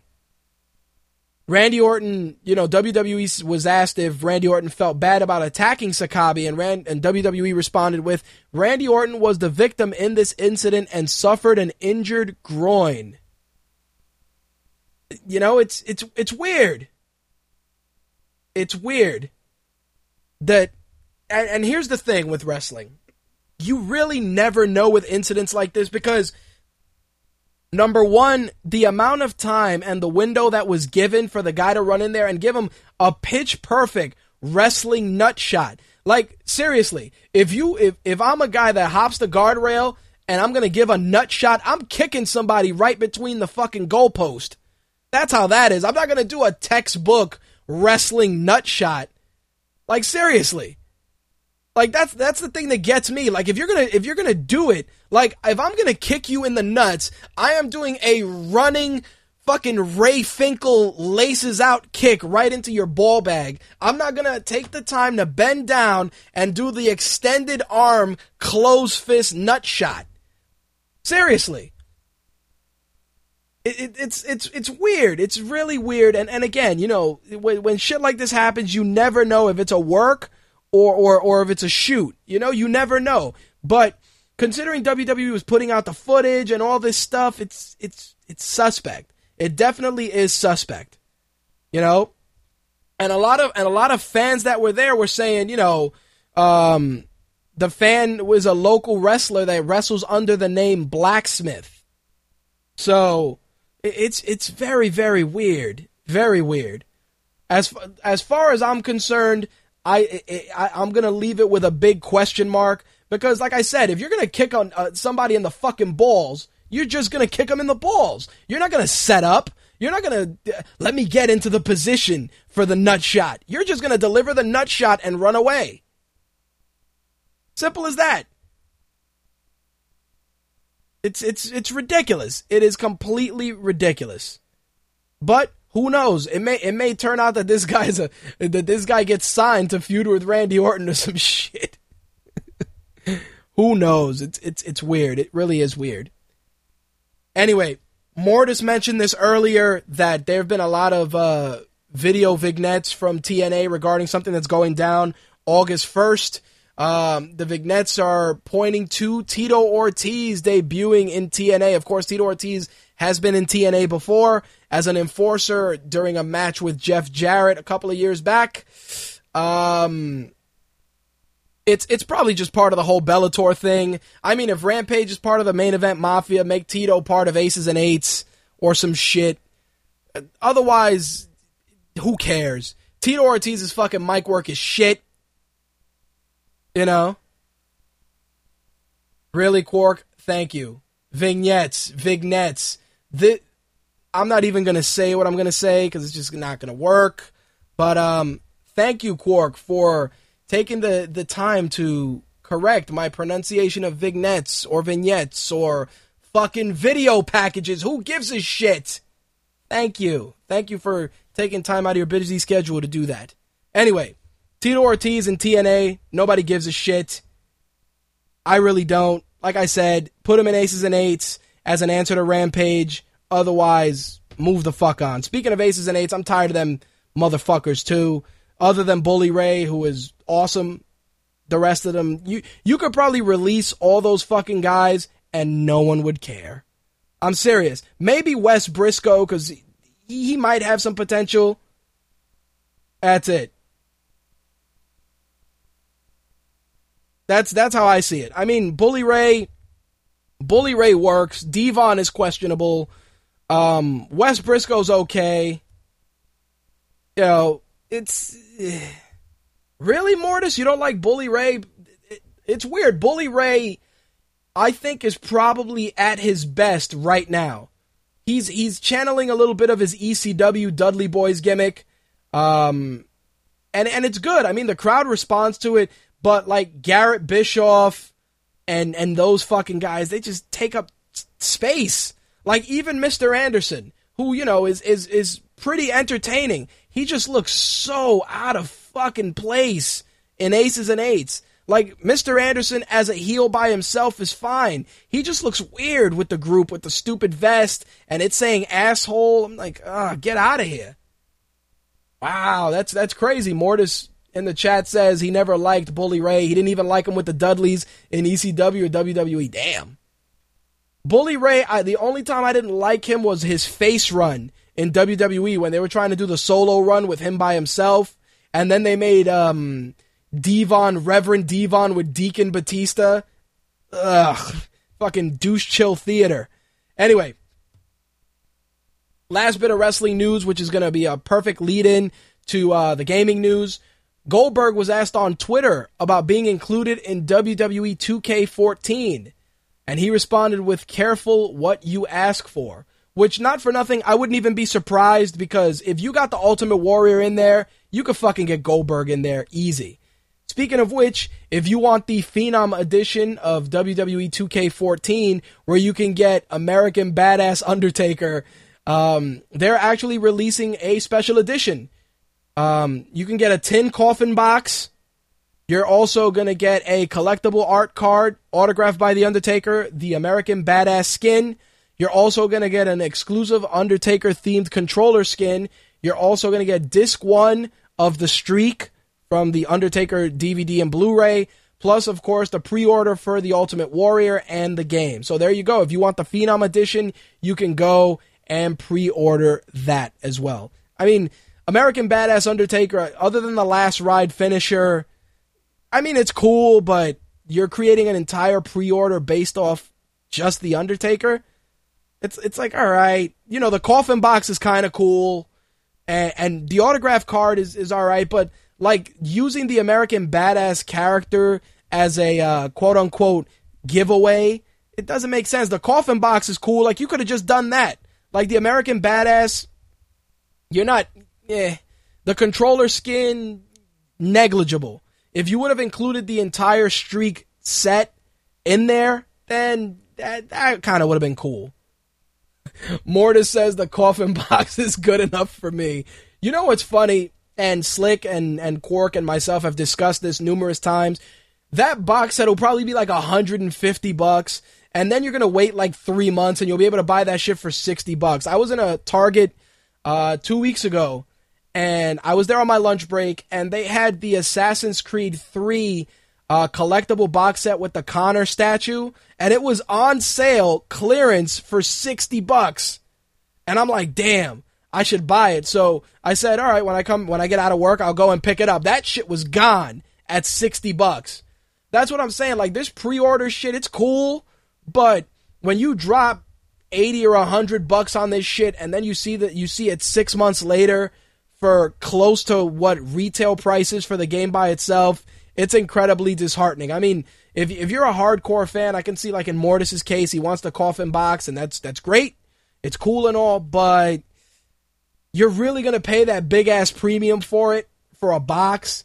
You could probably look on eBay and find the box by itself for like for like fucking 20 bucks a week later, but to each his own. It is what it is. Anyway, that's going to wrap up the wrestling segment for this week, and we're going to get into some video games. Let's get the ball rolling, shall we?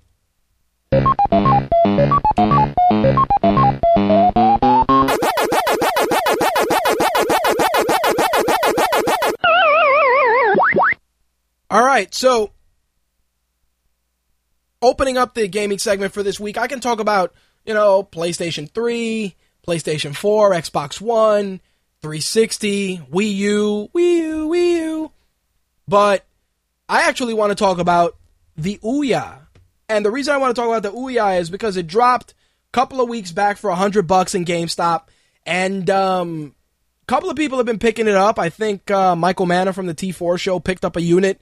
And I was on the fence about picking it up just because little Android console, play a couple of games, maybe you could do some homebrew, have some fun with it. But I realized that the allure of playing those games on my television just isn't worth the hundred dollar investment. On the contrary, I could probably pick up the Chrome, the Chromecast dongle for 35 bucks from Google and get more enjoyment out of that than the Ouya. But a couple of people did pick it up. And the crazy thing is that, you know, Julie Uhrman was interviewed by The Verge and she said that 20, 27% of Ouya owners have bought a game and that 13 of the top 20 games on the console have earned an 8% conversion rate. So basically, what's been happening is that people are buying the console and not picking up games. They're just playing, you know, free shit. That's what they're doing. They're not really dropping money on playing games that are native to the console and it's and it's weird because you're getting a console that's a 100 bucks and the way I look at it, the Ouya is, you know, it, it's a distraction. That's that's how I'm saying. Uh, it's a distraction. Not to say that it's not a viable system, but it's a distraction in the sense that it's never going to gain a foothold on par with the big systems, but it's a welcome distraction if you want to maybe play some Android games or maybe you want to do some homebrew or some emulation. It has its place. But seriously, it doesn't like I said, I contemplated buying it, but I'm like, do I really want to spend $100 and take up an HDMI slot to play what? Android games? I play them on my phone and I use a Note 2, which is a fairly decent sized phone. So it really it really doesn't matter to me and not for nothing gaming on a mobile device is always what I like to call bathroom gaming. You play you play a, the bulk of those games when you're in the toilet or you're on mass transit. I really don't think anybody, well, yeah, let me correct myself. I was going to say, I don't think anybody's going to be sitting on their couch playing mobile games. And then I thought of fucking Candy Crush, which countless motherfuckers play on their couch or on their iPad. I saw a lady playing it on her iPad in Starbucks this afternoon, and she was super into it. She had her iPad and she had her, her caramel macchiato supersized, and that shit had a puddle on the table because she was so into the game that she, the Frappuccino melted like whatever the fuck, whatever frozen drink it was. Caramel is a hot drink. Um, whatever frozen frappuccino it was, that shit was was a puddle of condensation because she was so into Candy Crush. So I, I retract my statement. But the Ouya console, I think that the problem is it's it really didn't have any hardcore first party developers jumping out and saying, "Hey, play this game on the Ouya." Like if they would have said, "Hey, you could play I don't know, Final Fantasy 7 or, or, or uh, of course that's a that's a huge extreme. But if you're saying like a game like that, or or um, what's a what's a good old school game that that's that's past its shelf life, or original. No, I can't even use that. I was gonna say original Mario Brothers, not Super Mario Brothers, but like original shit like the original Mario Brothers where you would jump through the pipes and step on the turtles and try and kill everybody. That one, not the the regular one that we've played. But that's what I'm saying. Like you're you're better off playing games on a handheld or on a PSP or even a 3DS which is cheaper and the library's bigger than, you know, this $100 console, which again, it it it shows potential, but I just look at it as a uh, as a side project. That's how I see it. Capcom and Street Fighter are in the gaming news this week because it looks like we may actually be jumping from a number four to a number five. Yoshinori Ono spoke, spoke with 4Gamer and he said that he doesn't plan on ending the main numbered series at four, saying that Street Fighter V definitely can happen. He said realistically developing a console for next gen uh, a title for next gen consoles requires a huge amount of staff and a large sum of money. The issue of money also applies to everyone else as it'll be required to invest in a new console, game, and arcade stick. He added that a free to free to play Street Fighter could be an option, saying that, you know, if you look at fighting games as a competitive sport, one might say the more players the better. Going free to play lowers the hurdle of needing money to start. So you never know, we may see a free to play Street Fighter, but the concept of Street Fighter 5 definitely is out there. So there you have it, folks. We're not ending it at Street Fighter 4. Anyway, We were talking about pre-order editions in the wrestling segment with the uh, WWE 2K14 bundle, but that's not the only game that's putting out a crazy expensive bundle. The other game is, of course, Saints Row 4. Um, game Informer reports that this edition is going to be dubbed Emperor Zinyak's Game of the Generation Edition. It's going to be limited to 5,000 copies. It's going to include a 12 inch dubstep gun replica, a Johnny Gat memorial statue, an individually numbered plaque, and a velvet pouch, and all the items in the Super Dangerous Wub Wub edition. The game will include all pre-order bonuses from the Commander in Chief edition, including the Screaming Eagle rocket launcher and the Uncle Sam uniform, and of course the Murica weapon. The deluxe edition will run you $130. Of course, Saints Row the 4th, or Saints Row 4, well, I guess Saints Row 4, not Saints Row the 4th. Saints Row 4 drops August 20th for the Xbox 360, PlayStation 3, and the PC. Again, if you want that deluxe edition, it is going to run you $130. Wow, Quark actually hates the fact that that's just 130 bucks. I am shocked. Wow. Quark, if answer me this since I know you're in the chat. If you wanted to buy this edition, how much would you be willing to pay for it? That's not 130 bucks. I'm curious to see. Well, any of you guys could answer that with the with the stuff I just described including the 12 inch dubstep gun replica, how much would you be willing to pay for that box set? Clearly, $130 is a fuck you price. All right, 100 bucks. 100 bucks is okay. I could see that. It would not have to be a Saints be Saints Row for me to pay any money. Get out of here, Mortis. 129.95, asshole. But it is true. Best Buy will sell it in six months for 60 bucks. You know what's funny? Best Buy actually has the Saints Row the Third with the headphones. I saw it two weeks ago, and it was 39.99. In the in the, um, I be, well, obviously results are going to vary based on location, but it was 39.99 with the headphones at my at my Best Buy in in New York City here in in Long Island. So, it, who knows? But um, yeah, only 5,000 copies. It'll be gone. But you know what's funny? And Slick makes a, an interesting point. Yeah, it's 5,000 copies, but is everybody to legit buy that shit? I don't know. Quark makes a good point. Duke Nukem Special Edition, I got it for 20 bucks. Original retail 130. uh, who knows? Anyway, if you're using Xbox Live Gold, you're going to get some cool free games. Obviously, Crackdown will be the first free game. If you are an Xbox Live subscriber, Gold program, you'll be able to pick that up today for free. On August 15th, well, August 16th, sorry, you'll be able to pick up Dead Rising 2 and Dead Rising 2 Case Zero. Both of those will be free. So there you have it. Uh, the Games for Gold program. If you are looking to download Assassin's Creed 2, you are shit out of luck. But like I said, you could download Crackdown for free starting August 1st until August 15th. Then from August 16th until the end of the month, you'll be able to bag Dead Rising 2 and Dead Rising 2 Case Zero. Yes, Slick, it crack cracked down the first one. oh shit. I got to agree with Quark. Why are people going hype over free games? Games so old that I didn't even hit puberty when they were released. Fuck.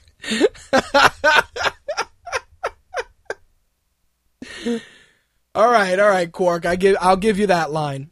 Anyway, again, me, I'd probably pick up Dead Rising 2. It's free. Fuck it.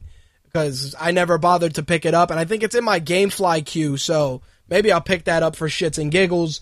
Um, as for Crackdown, I played it, I beat it, I, I beat Crackdown 2, it was fun, but, you know, Quark said it best, that shit is super old. Like, I can understand Dead Rising 2, but yo, Crackdown, super old. Fuck out of here. Anyway, so let's talk about the Wii U, which, um, its sales numbers just, uh, yeah. It's, its sales numbers, I think, um, the way I see it, the way that the sales numbers are for the Wii U, I wouldn't even. I think it's it's it's a sad it's a sad thing to say. That's what it gets. That's what it gets. That's that's what it is. Sound the warning alert. Because here's the here's the thing that gets me.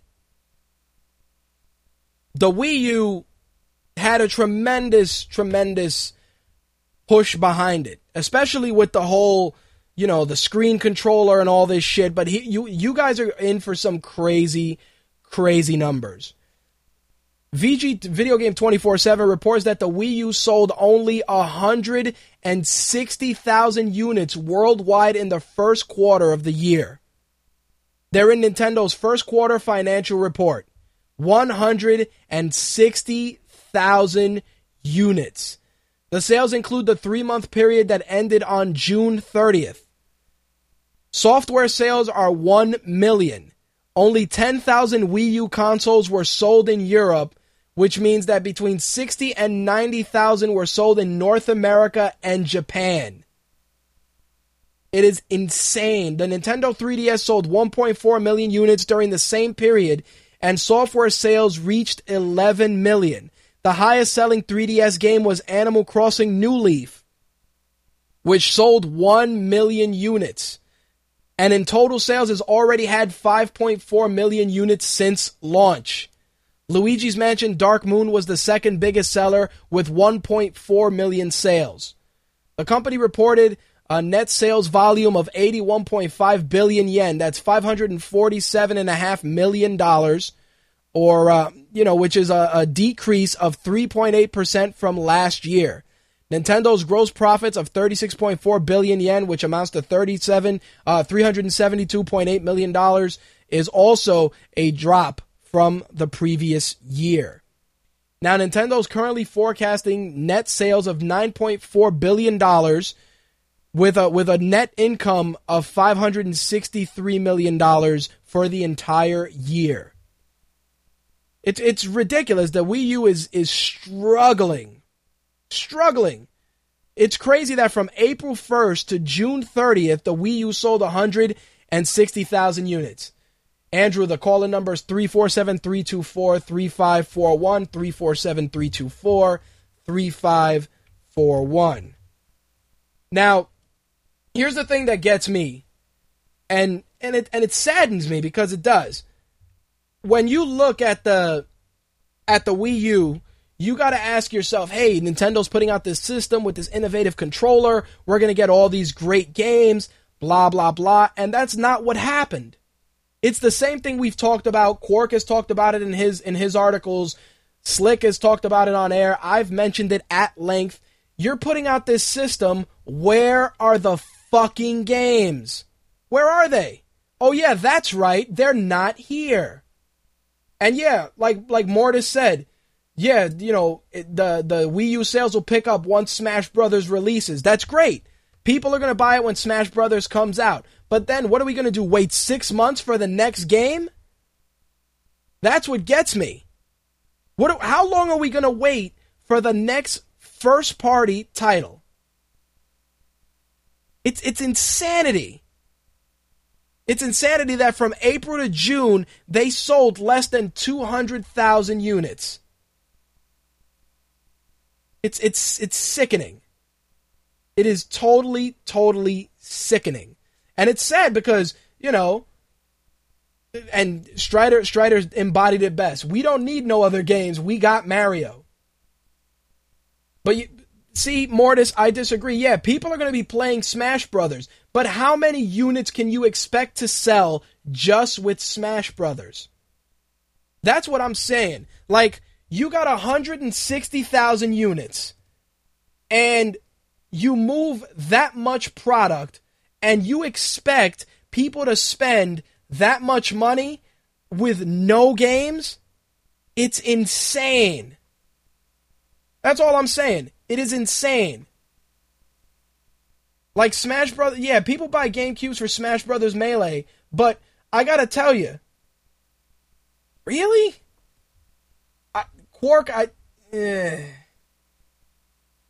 I don't know, man. I, I I can't I can't see it being something along the lines where you're gonna move that much you that much product with one game. Not not to where I, look. Before I bring um Andrew on, this is what I'm gonna say. It is August first.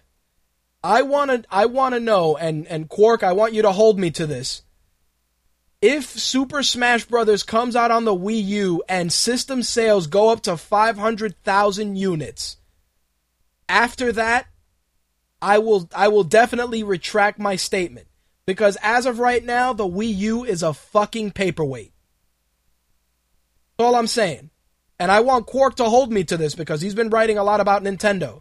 If Smash Brothers allows the Wii U to clear 500,000 units, I will come on air and issue an apology to Quark and Mortis and say that I was wrong. 100%. Anyway, let me bring Andrew on and see what he's got to add. AZ, what's up? What's going on, brother? Not too much. What's going on, dude? What do you got for me? You know, listen, uh, there's only one guy that could save the Nintendo Wii U. Who's that? Tito Ortiz. Oh, Tito Ortiz is going to save everything. He's going to save TNA. He's saving TNA, Bellator. He should save the Wii U. They should put his head on the side of the system. A dedicated Tito Ortiz game. It's like it's like the old Donkey Kong. Yes, to save Jenna Jameson, a whole thing.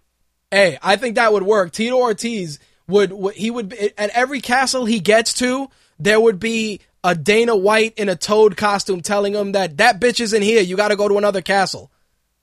Yeah, instead of fighting Bowser, he's fighting like old has-beens of the UFC, Don, you know, or or MMA. You could fight Don Frye. You could fight, you know, Dan Severn, Hey, I'd buy it.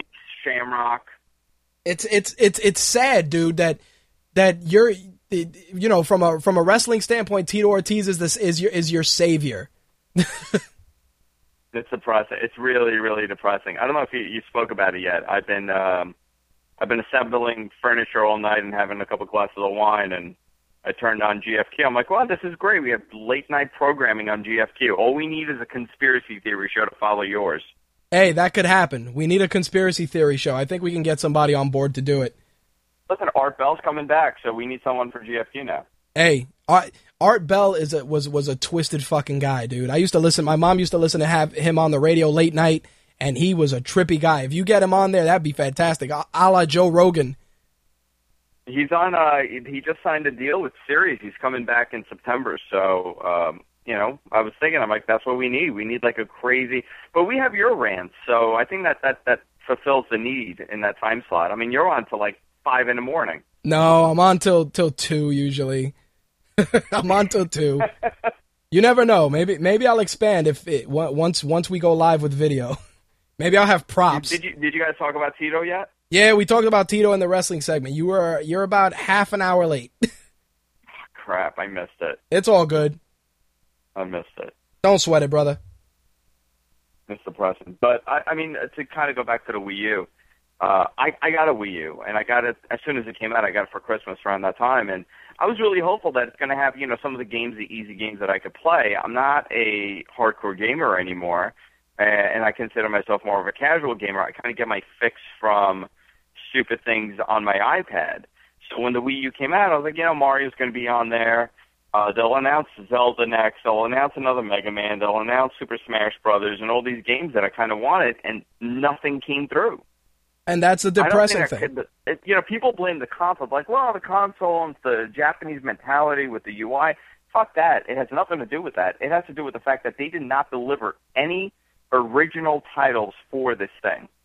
Nothing. Well, the problem also is the fact that they put out two bundles and they said, "Hey, we're going to put out all these games," and that's great. Like like seeing all the games is is fantastic in terms of oh, these are great on paper. But when when your four star and five star titles are are in gaps of three to six month spans, nobody's going to give a shit. I mean, you know, they they were saying Nintendo. six months. I mean, we haven't gotten. We got Mario was is the probably the only major title that was announced and, and released. Well, I mean, the Zelda game?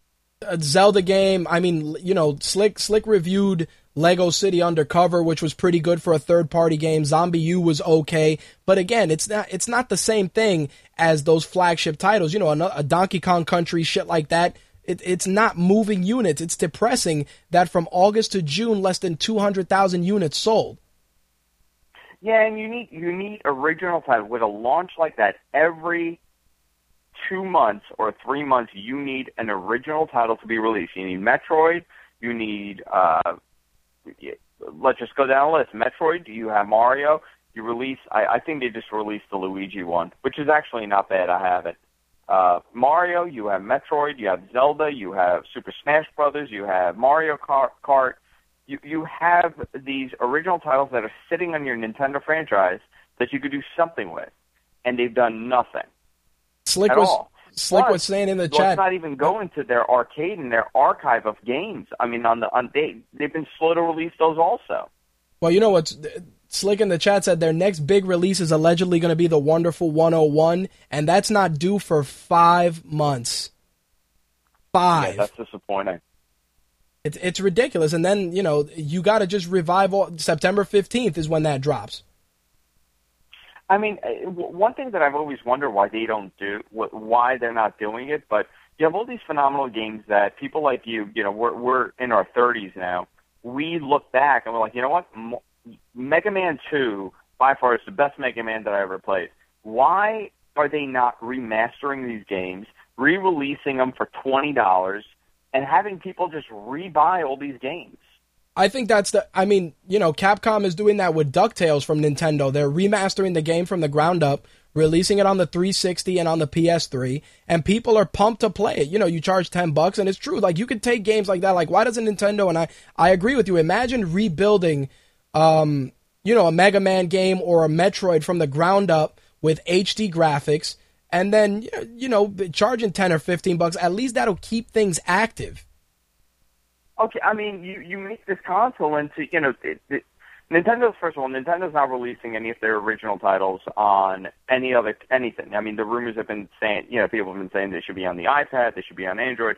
That's not going to happen. It's not their mentality. Until they die, they're not going to do that. So why not take advantage of the fact that you have 30 years, 25 years of original titles that have an impact on people?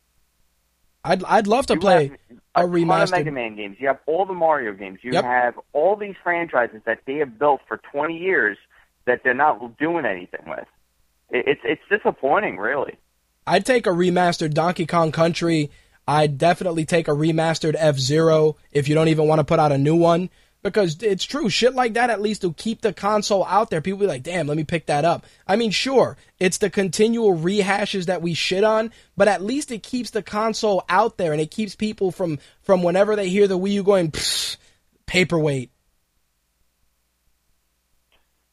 I, I mean, it, it really has become a paperweight. It's sitting in my bedroom. Uh, when I got it, I was excited to play it because I was playing Mario on the handheld thing, and that was it. I was done.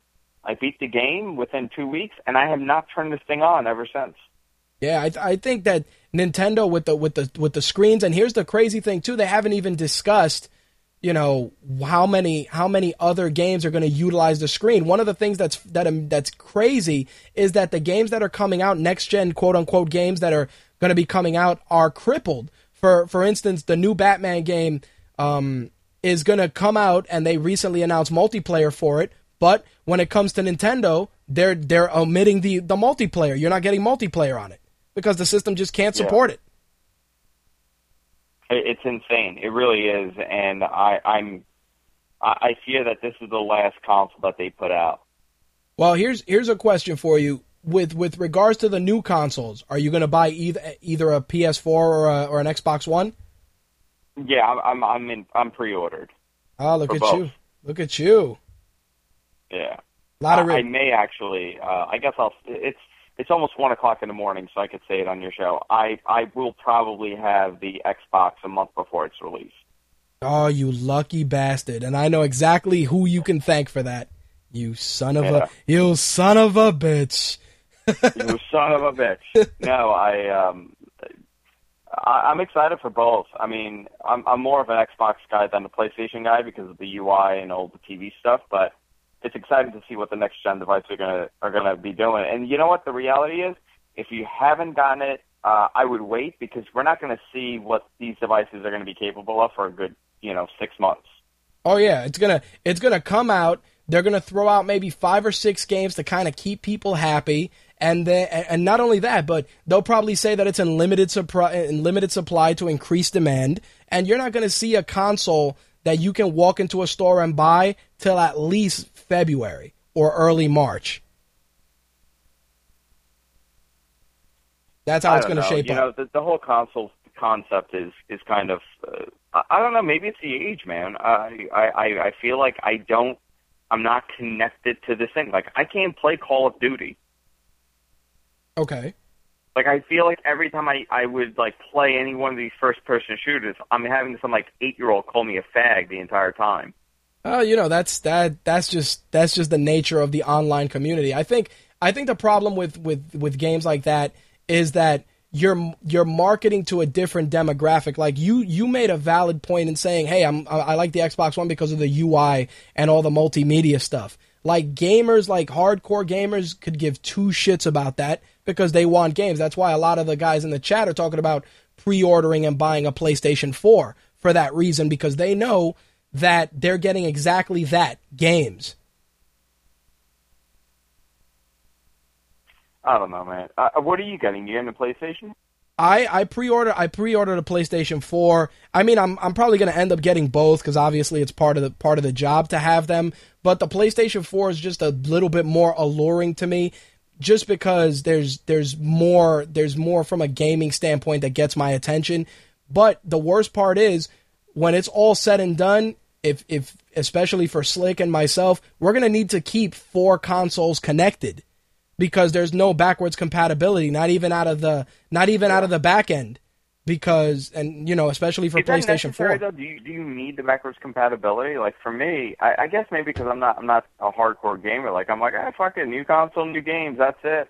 Well, from from from the PlayStation side, the you know on I have a launch PlayStation 3. I still play PlayStation 2 games. Hell, I still play PlayStation 1 games. And it's an it's just a nice way to keep that library fresh for you to enjoy those games. Now, the problem is both consoles, both newly launched consoles will be getting games that are still going to be released on their older counterparts. So that's the shit that's crazy. You're gonna you're gonna need to play if you want a game on the 360. You can't pop it into your Xbox One. You got to keep your 360 to enjoy that game for now. I'd like to say within two years you could probably you know move on and just play only new shit like you're saying. But as long as they keep dual releasing shit, you're gonna you're gonna be kind of pissed off. You're gonna be torn as to what you're gonna get. And I think they're to be doing dual releases for a while because uh, Microsoft's stance on things was, well, we do have a cheaper uh, device that doesn't require you to have an internet connection. It's called the Xbox 360. So I I think they're to be doing the dual release for a while. Uh, and I would not be surprised if they take the 360 and they make it into, you know, a uh, An Xbox One. Lite. I'm going to get in trouble what I'm saying. I'll get in trouble for what I'm saying, but I, I could I could see the Xbox becoming uh, the 360 becoming a companion device to the Xbox One, where you get access to the Xbox Arcade and all the Xbox Live online games. Um, but you wouldn't be able to play, you know, 360 uh, Xbox One games, obviously. But you have access to all their archive stuff on online. Ah, I I see what you're saying. Well, I think I Also, also you get access to you know all the online services like the Netflix and the Hulu, but you would have. It's going to be a similar interface. Ah, so what you're saying is they're gonna make it almost like the equivalent of what the HD DVD was on the 360, where you connect your your 360 to the one to access all that extra shit. Oh no, you're not. It, it's it's it's based on the network exclusively. It's able to Ah. detect that you have a one, and it's going to kind of work off of that. Very, very interesting. I see. I see your your your inside man at Microsoft is keeping you abreast of what's going on. Listen, I, I have not gotten this information from him. I've gotten it from other sources, but this, these are plans. I mean, things could change, obviously, but as of right now, that's part of the the entire Xbox Live experience Well, uh, on the bright for. on the bright side, at least those of us that have both consoles won't won't feel like the other console is fucking useless. You know, listen, I mean, we're in a we're in a totally different time now than we were in 2006 when you know the console came out, in 2005 when the console came out. the concept of Netflix and Hulu did not exist. And I know a lot of the gamers are not happy about, you know, it's all about the TV, nobody cares about the games, but they go hand in hand. These devices are intended to be kept on at all times. No, I agree. You know, there, there's no, you're not, you're not, the concept of, I'm going to play a game, I'm going to turn it on, and I'm done is out the window. You now keep this device on, and it is everything. You can watch your movies on there, you can watch your TV, you can watch, uh, you know, on demand stuff, whatever it is. The It's going to be on this device. Well, the problem with that is though, and this is something I've I've said before, you're running into a, just redundancy, and the reason I say that is think about this. You for I'll use myself as an example. I have my regular TV, which has all internet, you know, Netflix and all that shit built in. I have Google TV, which has all that shit built in. My Xbox has it built in. My PlayStation 3 has it built in. By the time you're done, you just want like in my case i just want to play the fucking game. Like don't get me wrong the netflix stuff is cool and i don't mind watching netflix on either home system and that's good if you want to spread it around your house but the uh, the constant redundancy it's it, it, it becomes overwhelming. Like sometimes you just want to play the games. Like i understand where the playstation 4 is coming from because they're putting the games front and center and acknowledging the home theater aspect afterwards. Microsoft is trying to reinvent the home console and make it your end all be all. And that's a gift and a curse And all its own. I think that's a great idea. For I mean, I personally think that's a great idea, and I welcome it. And I'll I'll probably I'll probably be more inclined to play these games if it's always on. You know, think about it. it it's this no thought behind process. It's this dummy mentality where it's just there. It's happening. It's already on. I mean, I'm just going to hit yes. You know, hit yes, and I'm going to grab a controller and start playing. Um, some of the other things that are missing from this device right now is that well, how are you going to connect it? You know, it has the it has the HDMI pass through, but there's no way to get cable access on this thing or TV access. It Yeah. has already been said that there are manufacturers that are making third party devices that connect to an antenna. So you're going to be able to get over the air programming on your Xbox. You're going to have TV access. You might be able to get cable access within the next year or two on this device. And if that's the case, screw the cable box. You have one device that's on. I think that's amazing.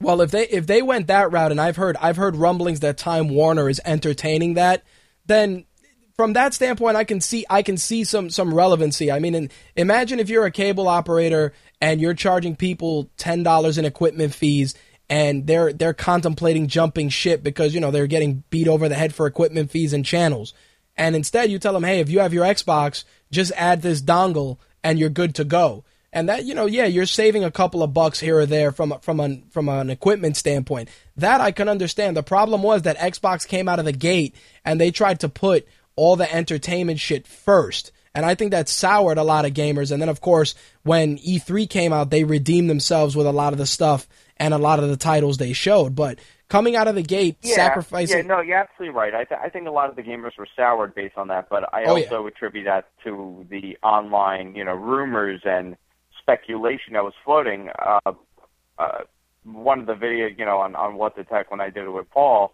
one of the episodes went totally viral, and hundreds of thousands of views have have uh, over the last, you know, Yep, I couple months have have viewers have seen this thing because all the blogs picked it up and all the websites picked it up just on speculation that ended up becoming true. And I think that's been the downfall for the Xbox. A lot of people are speculating, a lot of people are guessing, but we didn't know at that point what it was going to give. The whole always on thing, it does make sense. Yeah, if you're an online services company and you're providing Netflix and you're providing Hulu, absolutely you need this device to be on to be able to access that content Yeah, I but think they didn't they didn't word it properly. They Nope. didn't you know give it they didn't give enough information. That's the Microsoft way. They're awful at that. Well, when you have when you have a guy on Twitter who works for them, basically telling somebody, "Hey, if your internet sucks, move to another state. The system isn't Yeah. for you." It, it, it's gonna sour people off the bat because remember all that negative press they got because that guy pretty much threw them under the bus, completely and utterly, to the point where they had to Yeah, fire right. the guy, scramble, spin doctor, and clean everything up to the point now where you know, when they were being when PlayStation 4 was being pre-ordered 4 units to 1 with the Xbox One, they got scared. Oh, absolutely, absolutely, and that whole DRM mess, you know, that that kind of hurt them too. But the fact of the matter is, uh, PlayStation has the exact same DRM policy that Microsoft has. It's up to the publisher. So if EA says, you know what, we don't want you to be able to resell this game, we're going to lock this thing down. Guess what? The game is going to be locked down. They're leaving it up to the publisher, not them. They're not making the decision. Yeah, they that's both have an, an identical uh, DRM policy. yeah, but for whatever reason, Microsoft, you know, took the brunt of it. Yeah, that DRM shit is gonna is gonna raise a lot of red flags if companies really try to lock shit down. Because what's gonna happen is people are gonna just be like, oh, well, I'll just buy it on the PlayStation 4 and play it like that. Yeah, I don't know. Well, you know what? Listen, in the end of the day, we're going to see both. We're to. I'm sure they're going to be neck and neck. Oh, I'm excited, Uh, dude. I don't. I don't.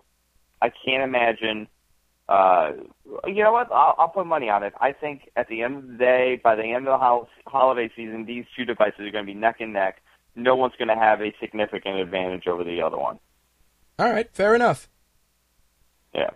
I'll give it to All you. right, I'm going to go. All right, brother. I will catch you. Thanks All for right, calling brother. in, bro. Great job. See ya. Bye. All right, ladies and gentlemen, that was Andrew Zarian, head of the GFQ network, of course, where we are currently broadcasting along with Mixler. Make sure to check out the assortment of GFQ shows on the GFQ network, including the T4 show with uh, Michael Manna and Colm, also What the Tech with Andrew Zarian and Paul Thurrott, and Mat Men. Their interview with uh, Jake the Snake was fucking phenomenal. So props to those guys. Mat Men also every Thursday at 6 p.m. Eastern on GFQ. I see that Slick is on the line. Slick is going to join us and share his thoughts as well. Let me bring him on. Slick, what's up? What's up, man? What do you got for me, brother? Um, just add, adding a little bit to what Andrew said. Uh, one thing he said on the whole DRM issue. Sony and, and Microsoft don't have the same policy. Sony started off with a more lenient policy, and yes, they did say that it's ultimately up to the developer what the um, DRM is on the disc that you get. But Microsoft originally had it where, as you know, like you know, when you buy a game, it doesn't matter what the the publisher says. It's like you buy the game, like I could buy a game and give it to you, and that's it. You can't lend it to anybody. And even now, it's it's they got that whole thing where, like you got to log you got to log on once an hour when you play at someone else's house, and um, I just see a lot of issues popping up with the Xbox One when it comes out. Not so much in the sense of like Red Ring of Death with the 360, and um, but the the whole fact is they started building the console one way. They got a shitload of bad press, and then they backpedaled everything. So it's like they're pulling everything out of the machine now and, and redoing it with only a few months to go to launch. That's like saying, you know, this car is going to have 300 horsepower a week before it comes out, and then, oh no, no, it's not powerful enough to compete with it with its main competitor. It's going to have 500 horses. It's like, where are you getting this new engine from all of a sudden? No, I you know I, I understand where you're coming from. The thing the thing the problem for me as as a consumer and even just as a quote unquote I, I don't even want to call myself a journalist. I hate using that moniker for myself, but just as a as a pundit, as an opinionated observer, is the fact that Microsoft came out of the gate leveraging their success on the wrong demographic. I understand you want to create this home theater dynamic, this big, you know, centerpiece for your system, and that's great. But you got to realize that the big motivator is people dropping $60 on a game. Think about this Call of Duty is a billion dollar franchise. How do you not want to leverage that first and foremost? Which is fine.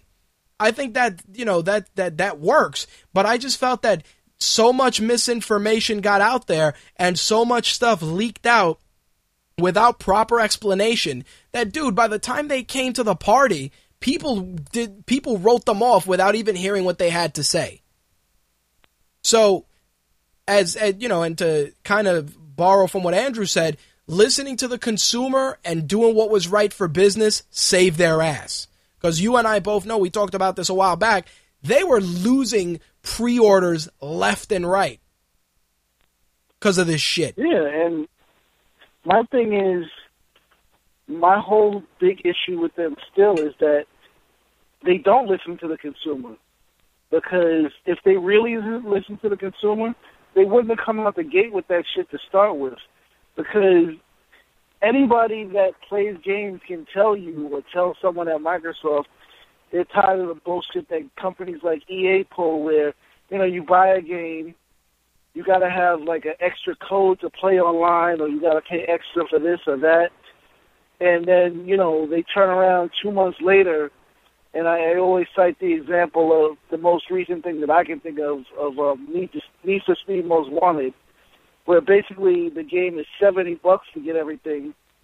Like a month later, after it comes out, the same thing is fifty, because all of a sudden you started dropping the price. So it's like you shafted all those people who got the game when it first came out.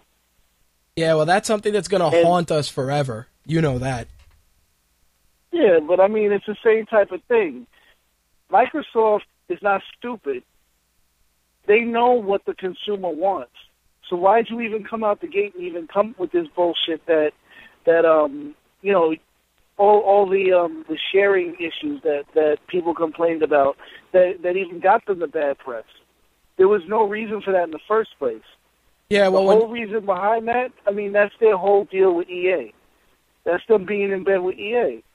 Bottom line.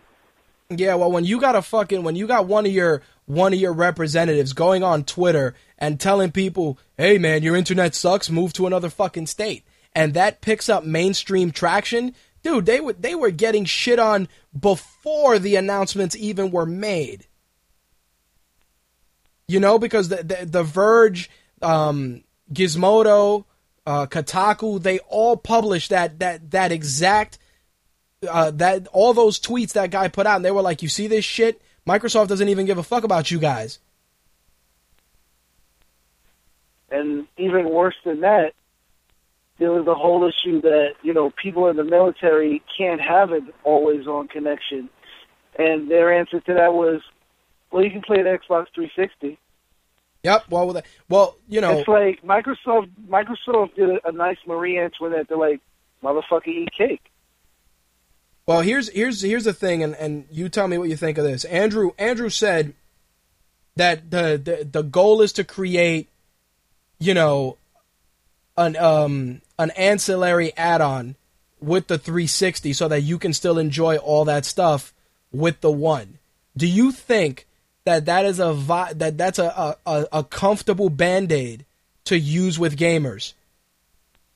No, Why is that? because that's like saying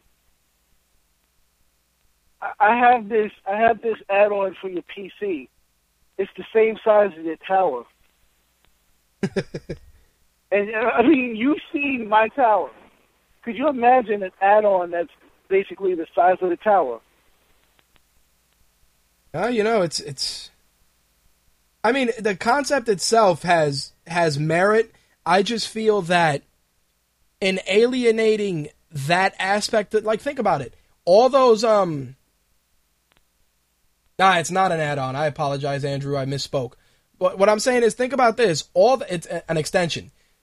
You got you have to you have to take that that stuff, and that's what I was saying before where think of all the money you just spent on Xbox Live every time they do sales, their Xbox Summer of Arcade. You have all those games, and you can't move them over to Xbox One.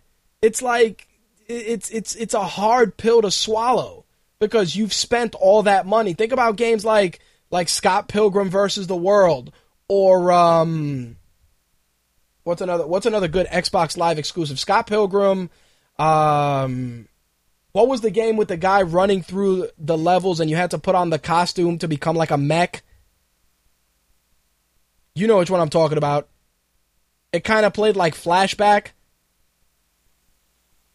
Oh man, it, it's completely. Somebody in the chat help us out here. Yeah. Ah, see, Andrew broke it down. Exam, not Shadowrun Quark. Um, fuck, it's uh, it the the guy looked very small. The graphics were pretty good, and you went through the levels, and you got all these different pieces of armor. And as you got the armor, you would uh fight your way through. It wasn't a Shadow elite. Complex. Yes, Shadow Complex. Now think about that. A game like that, Shadow Complex was an awesome game, and you can't enjoy that even though you purchased it on your new system. I just feel that you're gonna have a home theater shelf full of black boxes. You know what I mean? Because there's Yeah. no, there's no, there's no ability to enjoy that stuff. I mean, what Andrew's saying is is right. You know, he's he's saying that you know you, in your living room you got your Xbox One, in your bedroom you got your 360 with access to your downloadable games. But I'm trying to, as a gamer, eliminate shit, not have more shit. You know what I mean? Like in terms of just keeping things streamlined, it, it's it's it's killing me. Like having that many black boxes, like like yo, like for PlayStation 3, I can understand because I gotta play PS1 and PS2 games, and until they unleash, you know, the Gaikai system, you know, that stuff is gonna be a problem. But on the Xbox side, go ahead. But I was gonna say that's what I'm saying. He mentioned earlier that um, he likes the idea of the the whole interactivity that the Xbox One is going to have with multimedia and everything. And I've said it before that I see all of that as basically useless. Okay. And it's not the fact that me personally, I'm not going to use that stuff. I mean, because that is the case, I'm not going to use it. The fact is that Andrew is, and that's great. But you take somebody like Andrew or myself who probably has relatively new stuff in their household as far as technology. That's right. You have, you know, your cable provider, whether, I mean, we, we live in Queens, so it's either going to be Time Warner or Verizon. You know, you have your on-screen guides and everything there. You have probably a brand new HDTV, which I just got one recently, and guess what it has when you turn on the screen? What? All that shit that the Xbox One claims it's going to do.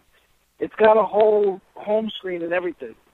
So if I have an Xbox One connected, my TV is going to have a home screen, and then in that screen is going to be an Xbox home screen. It's like I'm looking in a bunch of mirrors. That's why I say it's pointless because the stuff that's coming out now, the TVs that we're going to be playing these games or using these consoles on, already do that stuff. So it's really redundant. And if you like the stuff that Xbox One is doing, that's fine. I'm not saying I'm not telling anybody not to get an Xbox One. I'm just saying it's really fucking useless. Focus on the games. And as far as what you're saying that people want to minimize stuff, yeah, I'd love to get rid of my Xbox 360. I'm I'm sick of the fact that it's my third 360. Well, I love the fact that the Xbox One would completely replace the 360, but it won't. And I mean, when the Xbox One comes out, the 360 wouldn't have any place in my home if the Xbox One played those games. The the PS3 would still have a place in my home because, regardless of the fact that it plays PS1 and PS2 games, and it's the same console that I bought when the system came out, Right. unlike the 360. I can put that in my bedroom and have a Blu-ray player. The Well- 360 has no other purpose other than playing games, really. Well, here's here's something, and this is what I just said in the chat. You know, because Andrew Andrew was saying, you know, indie dev content, all that stuff, Xbox Live Arcade will reside on your 360. That's great, and it's fine. And that's why I, I wrote in there. You know, you need you're basically going to have two black boxes. This is this is my this is my layman explanation that bothers me why it couldn't be done. You got Xbox Live, you got this brand new infrastructure, all this stuff with Xbox One. Xbox Live games are non graphically intensive games.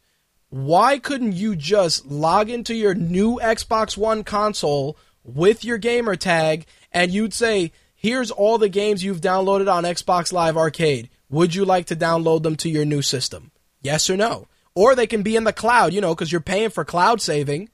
So why not? Like like think about that. That's the only thing that bugs me. Like like using the Xbox for media, you know, it's a crazy stat that he said in there. 50% of of people that own an Xbox only use it for media because some people just figure that they can, you know, that $100 deal where you get the Xbox for 100 bucks and then you sign up for for a year of of Xbox Live and shit like that is going to move units. But I'm just talking about all your purchases and all your on all the shit you've invested money on is stuck on another system which can easily migrate uh, be migrated over.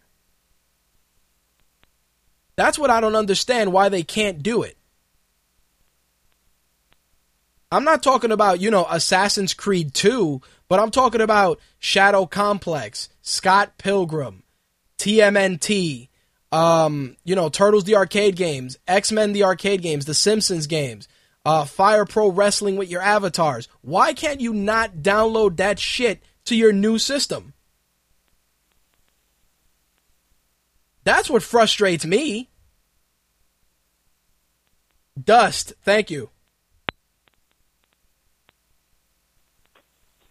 And if 50% of the people that own Xbox are only using it for media, a console that you originally brought out to play games, shouldn't you be improving your games? Nah, well that well that that's what Nintendo said. Nintendo's like everybody's worried about used games because because these companies are making shit titles. I mean, it's a valid argument, but here's the thing that I say: a lot of a lot of guys that I know do watch a lot of Netflix on Xbox. I'll be like, "Yo, did you play anything today?" Nah, I just watched like three seasons of Breaking Bad and two seasons of Dexter. Did you finish that one game you bought? Nah. you know, it's like okay. Like, it, like it's weird, but it, you know, Andrew poses a, a, a crazy, a crazy statistic because think about it. You bought that console to play games, and the games have taken a back seat because you're watching HBO Go and Hulu and all that shit. And I think that the resurgence of putting the games first is is gonna happen with this generation. And it's true. People are buying the PlayStation 3 for Blu-rays because they're getting a bona fide Blu-ray player. And it's true. You know, that's an acceptable statistic as well. My whole thing is that I just don't like having to rely on a second box to enjoy shit that I purchased that's in the fucking cloud. Like, you mean to tell me with all the juice in that system, I can't play, you know, Shadow Complex I can't play Magic the Gathering or, you know, that shitty ass Magic the Gathering game. Come on. Hell, as big as that box is, because that shit is huge, it should be able to play 360 games. Yeah, well, look, I can understand the motivation to to force people to move over because think about it, the 360 started backwards compatible at Xbox One, and then with each incarnation, less and less games became backwards compatible till at the end they were just like, "Yo, fuck out of here." so I'm not even going to go into that because uh, I said that alone. The, the whole reason why shit ain't back backwards compatible is, you know, us. Bottom line, the consumer's fault because they complained with the whole price of the PS3. But I ain't going into that again. Bork and Colmer are, are bummed out that I that I mentioned Magic the Gathering in a negative light. I'm just saying I'm not shitting on the game. I'm I'm shitting on the fact that it's uh it's a you know it's a game that's easily accessible. I guarantee you, it's not that big. Let's say it's I don't know a hundred megs. Let's use that as a as an argument. A hundred megs. You mean to tell me that I can't play a game that's a hundred megs on my super powerful rocket propelled Skynet system? like that's that's what Andrew, kills me. Careful. Remember that time we went to Wizard World? We accidentally walked in on that magic convention. Oh yeah, the magic convention is serious business, dude. We almost got our asses kicked in there. I would have had to pull. I would have had to pull out a Dark Lord Plague card to fucking get out alive. But um, seriously, like that's what I'm saying. You mean to tell me I can't take my 100 meg game or my 250 meg game and play it on my system that is the equivalent of fucking Skynet? I need another box for that. Fuck out of here. That's my only gripe, dude. In terms of, let me tell you something. As a consumer, the the the game, the gaming, the console wars of 2013 and on will benefit us because you're gonna you're gonna you're gonna get the best games, the most graphically intensive games because you're getting cutting edge, bleeding edge hardware. It, we're to benefit from this, hands down. My only gripe is that that I can't play my shitty 100 meg game created in a basement by a kid that was bored one day on my brand new $500 system. Basically. That's the shit that gets me. Like, yo, here's about your five. It's the equivalent of buying a, a, a big $500 blender that can't crush ice. Seriously. Soundwave said it best. Soundwave said it best. PS4 superior, Xbox One inferior. There you go. All right. Anything else to add, my friend? Nah, I'm good, man. All right, bro. I'll talk to you later. All right. Peace. Peace. All right, guys, just a uh, time check. It is 1.20 Eastern Standard Time. The Blog Talk Radio feed will cut off at 2 a.m. Eastern Standard Time, but you can continue listening live at mtrlive.com, GFQ's website as well, uh, G, uh, gfqlive.tv, and you can also listen via Mixler at 2 a.m. All right, that actually is going to wrap up our gaming segment let's get into this week's entertainment news. We got some what the fuck movie news and a ton of other stuff. Let's get that ball rolling, shall we?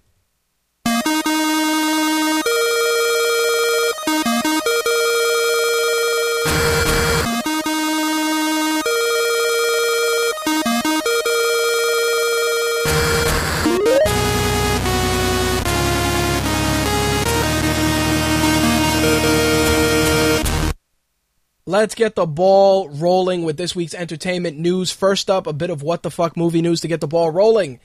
Let's talk about a movie that nobody has given a fuck about since 2004. And that, ladies and gentlemen, is The Butterfly Effect. You guys know that wonderful science fiction movie with Ashton Kutcher and Amy Smart? Oh, yeah, that one. Well, guess what? That movie's getting the remake treatment. I kid you not. The movie had a $13 million budget. It made $96 million worldwide. Eric Bress, who co wrote and directed the 2004 film, is writing a new film. A new, well, a new interpretation of the butterfly effect. As of right now, there's been no director attached, but it is going down. So there you go. The butterfly effect. Ah, yes, thank you, Mortis. The butterfly effect did have a shitty sequel in 2006 I totally forgot about that. Damn, Mortis, you are on point because I told I totally missed that. Anyway, while we are on the subject of shitty movies, let's talk about Sharknado, which is Oscar Gold all its own. If you are interested in getting the big screen experience with Sharknado, it will be released in theaters. Midnight showings of Sharknado will be going down on August 2nd. So there you go. You can go to Regal Entertainment's website and you can see Sharknado on the big screen. It's it's ridiculous. thank you. That was tonight. Thank you. Thank you, Slick. My fault. So there you have it. Sharknado was being showed on the big screen. Ugh. You know, listen. You know that we as a society are damned when a movie with the, with the graphic put it like this Gumby cartoons had better graphics. When a movie that shitty is getting the big screen re- treatment it's oh we are fucking damned. We really are damned. Ah slick doing a little Samuel L. Jackson. Anyway yeah Sharknado in theaters. Good luck with that guys. Anyway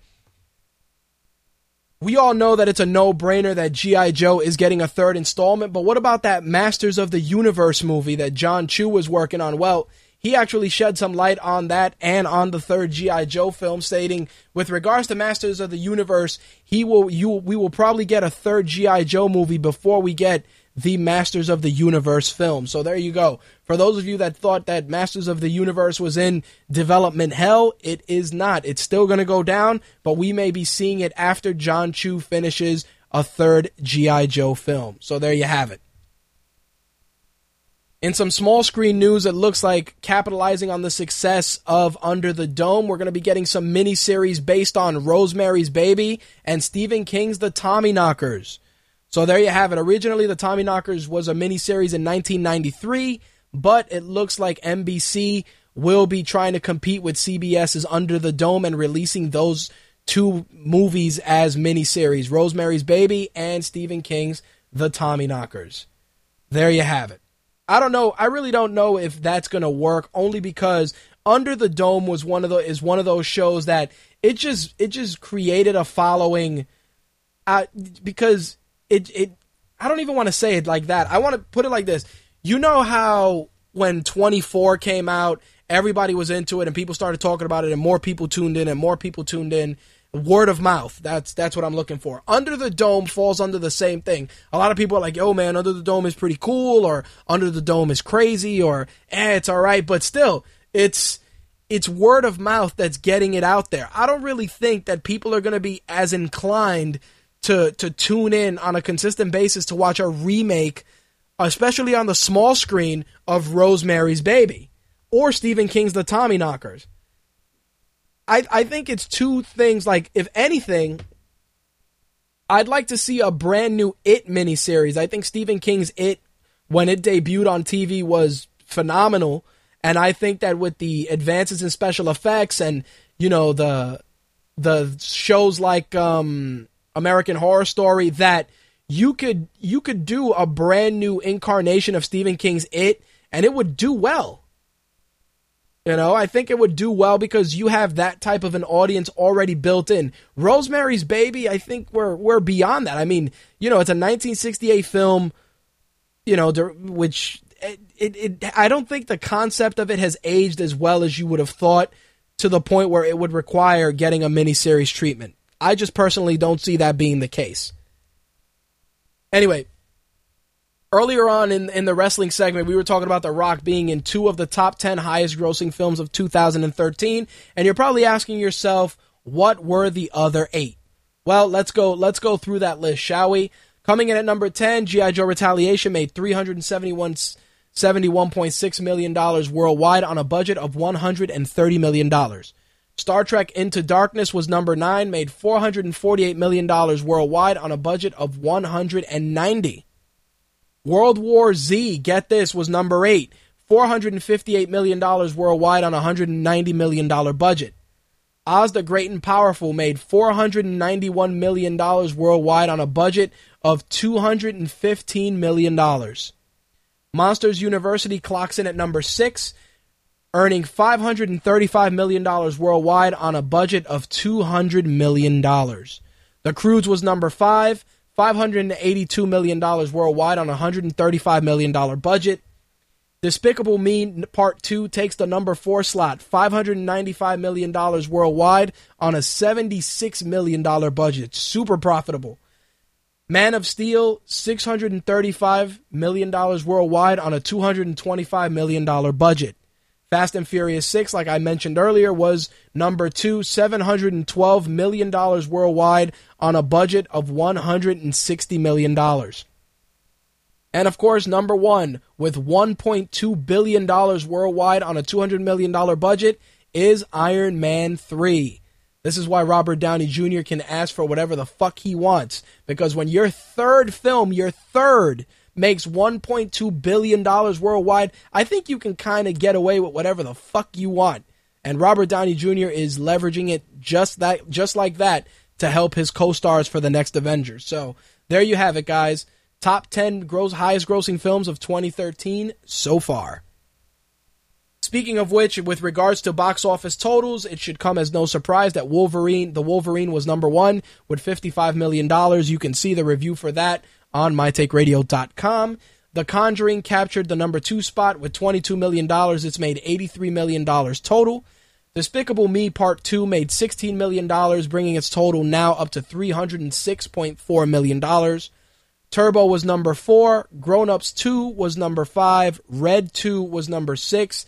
Pacific Rim was number seven, bringing its total to $84 million, but a sequel is happening, especially after all the work that Pacific Rim has done internationally, making ridiculous records. Ridiculous. So we will be getting a Pacific Rim 2, and I'm pumped because I'm all about canceling the apocalypse.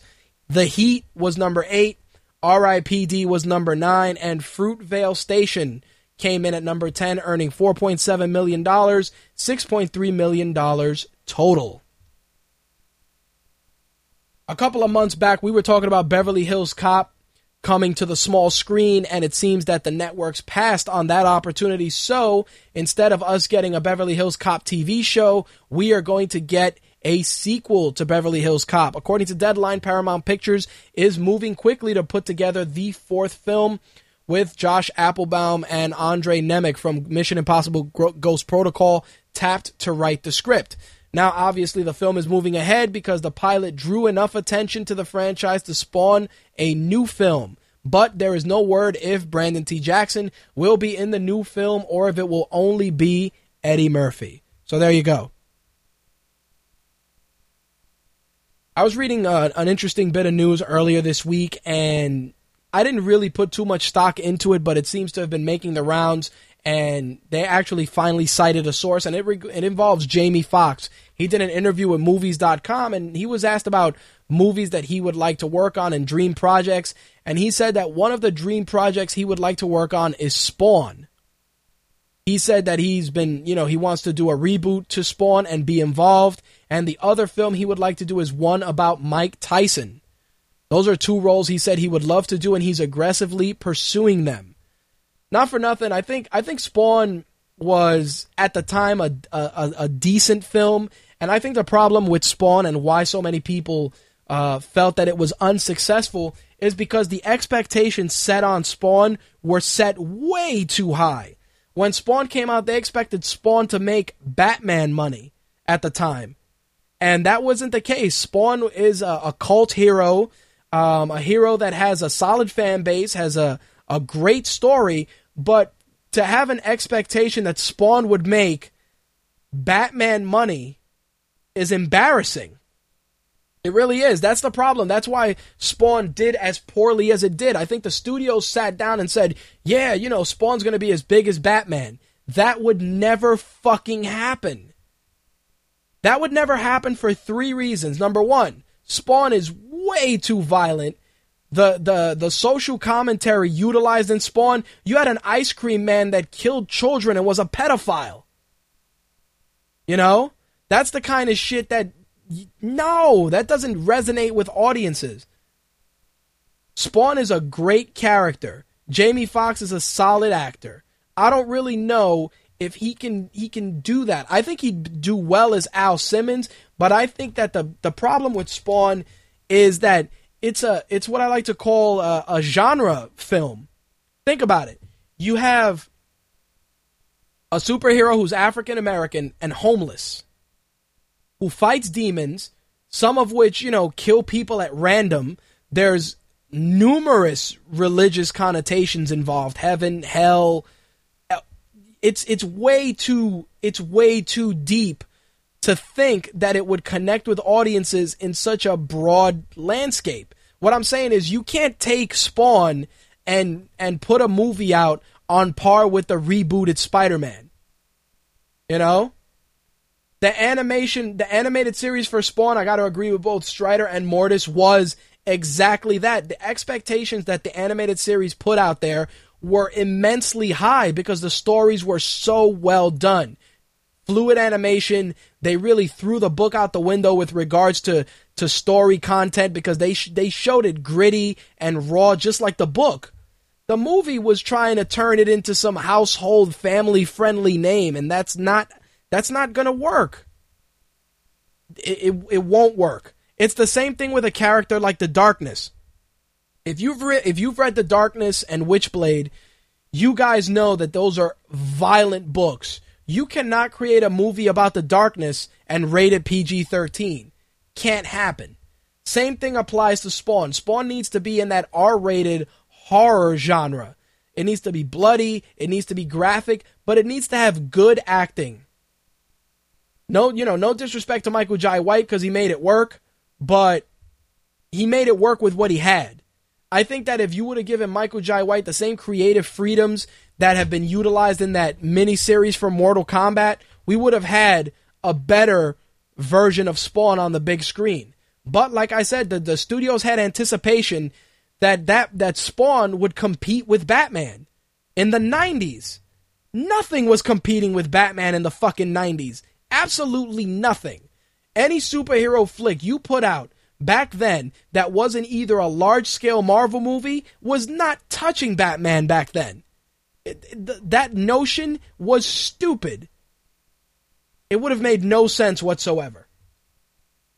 Anyway, switching gears and still on the subject of superheroes, but going on to the small screen side of things, it looks like CW will be moving forward with a back ended pilot for The Flash. It looks like The Flash is going to appear on Arrow, and then based on that, they're going to use that and create a TV series based on The Flash. I mean, I like the Flash TV series with John Wesley Shipp way back in the day. I thought it was pretty cool at the time, but you know, I think I think with regards to using Arrow as the as the tent pole for that, I think it would work. The Arrow series is surprisingly good. I expected it to be on par with Smallville, which when I say on par with Smallville, I was gonna, you know, I'm saying it's gonna start good and then sputter and be shitty.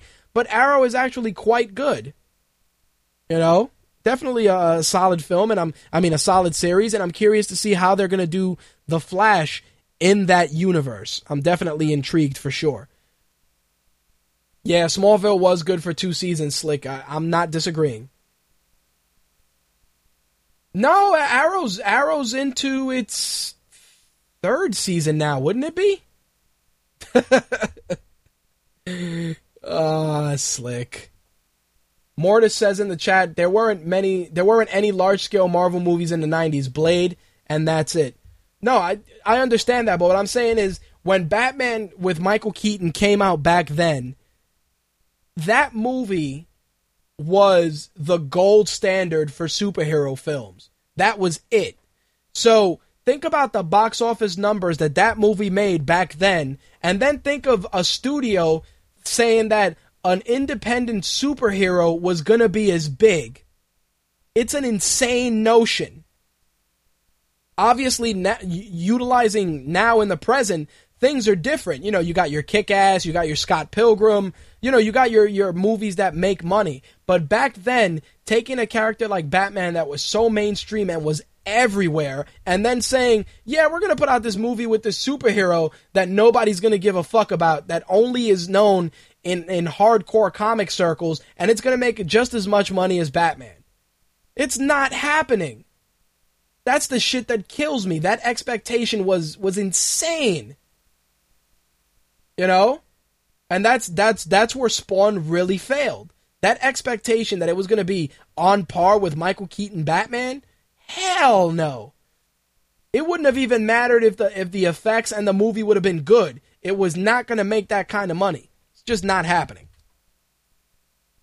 Anyway, moving on, you know, a couple of months ago we were talking about that The Mummy was going to get a remake and it was going to be directed by Len Wiseman. Turns out that Len Wiseman has decided to drop out of that, so now it seems that they're going to move forward with Kurtzman and Orci looking for a new director in hopes of getting the movie in theaters in summer 2014. There you have it. Of course, they're looking to go darker and scarier. Who at this point, who gives a shit? It made Brendan Fraser some money, and that was it. Anyway, as I mentioned earlier with Pacific Rim, Pacific Rim, you know, currently in, in, in North America is making some decent money, but it opened in China to a record-breaking $9 million, which is the highest of any Warner Brothers release in the country, and 23% larger than Harry Potter. Pacific Rim is the number one international box office performer from July 19th to the 21st. The film has grossed $140 million overseas, and worldwide it's made $224 million. So there you have it. Pacific Rim, with those numbers, is definitely guaranteeing itself a sequel. Simple as that.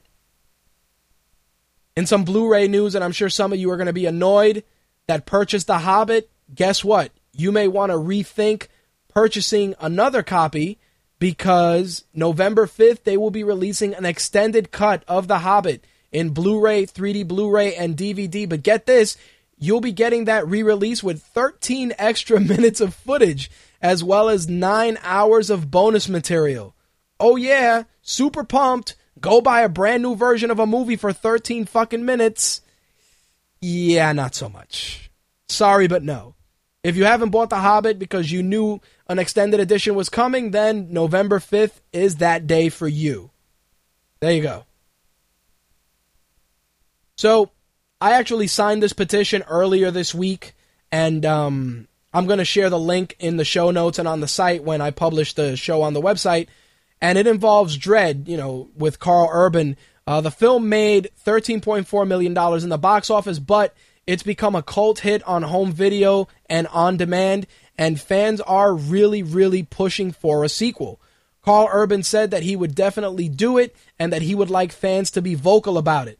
So, there's actually a petition out there, and it's already got 10,000 signatures to um, try and get a sequel to Judge Dredd made. Uh, Dredd was fucking fantastic. I, I bought it, and it, I really thought it was going to be horrible, but it was super awesome, super super awesome, and um, definitely sign the petition if you're a fan and you want to see a sequel get made. I'll make sure to share the links for that petition, like I said in the show notes when the show goes online on the site later on today. All right, so you thought that the what the fuck movie news was over, didn't you? Well, guess what? It's not because Bloodsport and Kickboxer are both getting remakes. I kid you not. Both Bloodsport and Kickboxer will be getting the remake treatment with rumors stating that James McTeigue will be directing the Bloodsport remake. Actually, no, no, no. Am I right? Was it James McTeigue? Uh, yes. James McTeigue is involved for the Bloodsport remake. Plus, they are remaking Kickboxer. I don't know, man. It's here's here's the thing. Both Kickboxer and Bloodsport were cult favorites. Hell, I own them on DVD. You bleed like Mei Ling, Mei Ling, good fuck. Jesus, Mortis, I was gonna talk about that next. Fuck. Ah. Mortis, you are fucking killing me.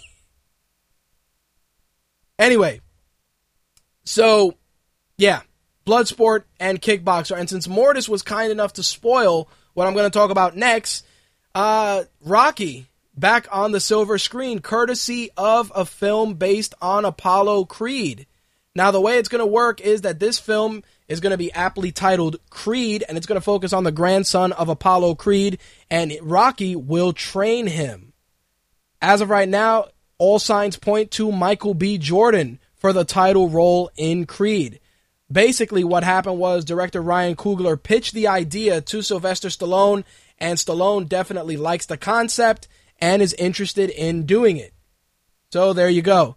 I, I'm curious, as much as many people are going to be like, oh, fuck, another Rocky, I'm curious to see Apollo Creed get a little bit more shine. I think Apollo Creed's character in the Rocky films was tremendous and had so much to add to the story. I think his, you know, uh, Carl Weathers' chemistry with Sylvester Stallone was fantastic. I mean, him getting killed by Ivan Drago in the fourth Rocky film was was was totally unexpected. But I think going that route and allowing Sylvester Stallone to be a trainer and train the the grandson of Apollo Creed, I think there's definitely something there. And I think Michael B. Jordan would do would do well with that. I'm curious, you know. I mean, you know, our, the original Rocky producers, Irwin Winkler and Robert Chartoff, are involved. Plus, of course, um, Sylvester Stallone himself are involved. So I'm definitely curious to see um, where they go with that. And of course, any further developments I will share with you guys. Hopefully, Mortis won't spoil anything else this evening. Thank you, Mortis. I'm just I'm just fucking with you. Anyway, last bit of entertainment news to wrap up the show for this evening involves Fight Club. Now, of course, if you've read Chuck Palahniuk's book, you know that Fight Club is a tremendous story that translated well to the silver screen with uh, Brad Pitt and Edward Norton. I am I'm going before I get into the rest of the story, I'm going to tell you that when I saw Fight Club when it first came out, I saw it in the theater. It, it changed my my life. It changed the way of thinking that I currently have because it was so crazy, and the concept was so insane, and the message was so. I don't know. I think it just flipped the switch which is which is which is weird. That that just shows how how well media influences certain people. But Fight Club just you know my whole way of thinking was just completely changed, and then coupled with the fact that the book, the movie opened my eyes, and then I read the book shortly after. It was you know, it was bananas. So the reason I'm talking about this is that we are going to get a sequel to Fight Club, but not the way you think. Chuck Palahniuk confirmed um, that they will be releasing a sequel to Fight Club as a graphic novel series set 10 years after the events of the first book. Now, according to the way that this graphic novel is going to go, Tyler is telling the story lurking inside Jack and ready to launch a comeback. Jack obviously is oblivious. Marla is bored, and their marriage has run aground due to middle aged suburban boredom. It's only when their little boy disappears kidnapped by Tyler that Jack is dragged back into the world of mayhem. So there you go.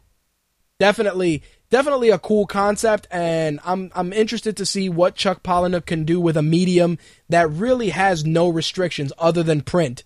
The reason I'm saying that is because there's a lot of there's a lot of instances in the Fight Club book that really just wouldn't couldn't be shared on screen.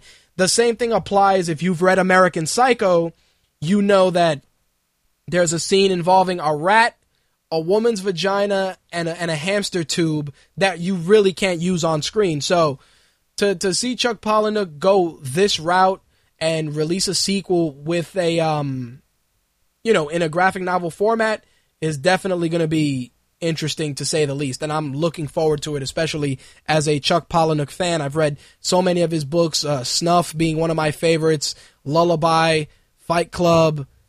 They're they're all great books. If if you've never read his work, definitely check it out. It's cerebral, it fucks with your head, and it's always a solid read. All right, so that's going to actually wrap up this week's show. You've just heard My Take Radio episode 193 for Thursday, August 1st, 2013. If you have any questions, concerns, feedback, or would like to be a guest on a future episode of MTR, you can email me at mtrhost at mytakeradio.com. You can also follow My Take Radio on Twitter at My Take Radio, and you can also follow our, our staff there as well. Um, I'll make sure to put their Twitter handles in the show notes and you guys can follow them. And of course, if you're already on Twitter and haven't followed our staff, make sure to check out our Follow Friday post and you guys can follow them that way as well. If you're a Facebook user, make sure to stop by our Facebook fan page, facebook.com forward slash my take radio, and you can become a fan, interact with all the listeners and all the staff there as well.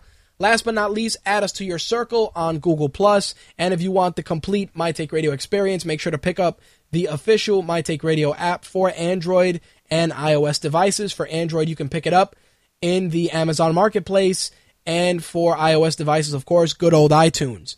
If you don't want to use any apps or don't want to have any MP3s on your devices, you can always stream episodes of My Take Radio via Stitcher and also via TuneIn Radio. Last but not least, you can always find My Take Radio on Blog Talk Radio, Zune Marketplace, TuneIn Radio, and of course iTunes. And if you're getting the show via iTunes, please take a moment and rate the show. We would really appreciate it. And of course, there's always syndicated episodes of My Take Radio on the GFQ network as well. All right, guys, on behalf of myself, Slick, Mortis, Andrea, Quark Blade, and the rest of the MTR t- the rest of the MTR staff, I will catch you guys next week. I'm out of here. Peace. That's all, folks.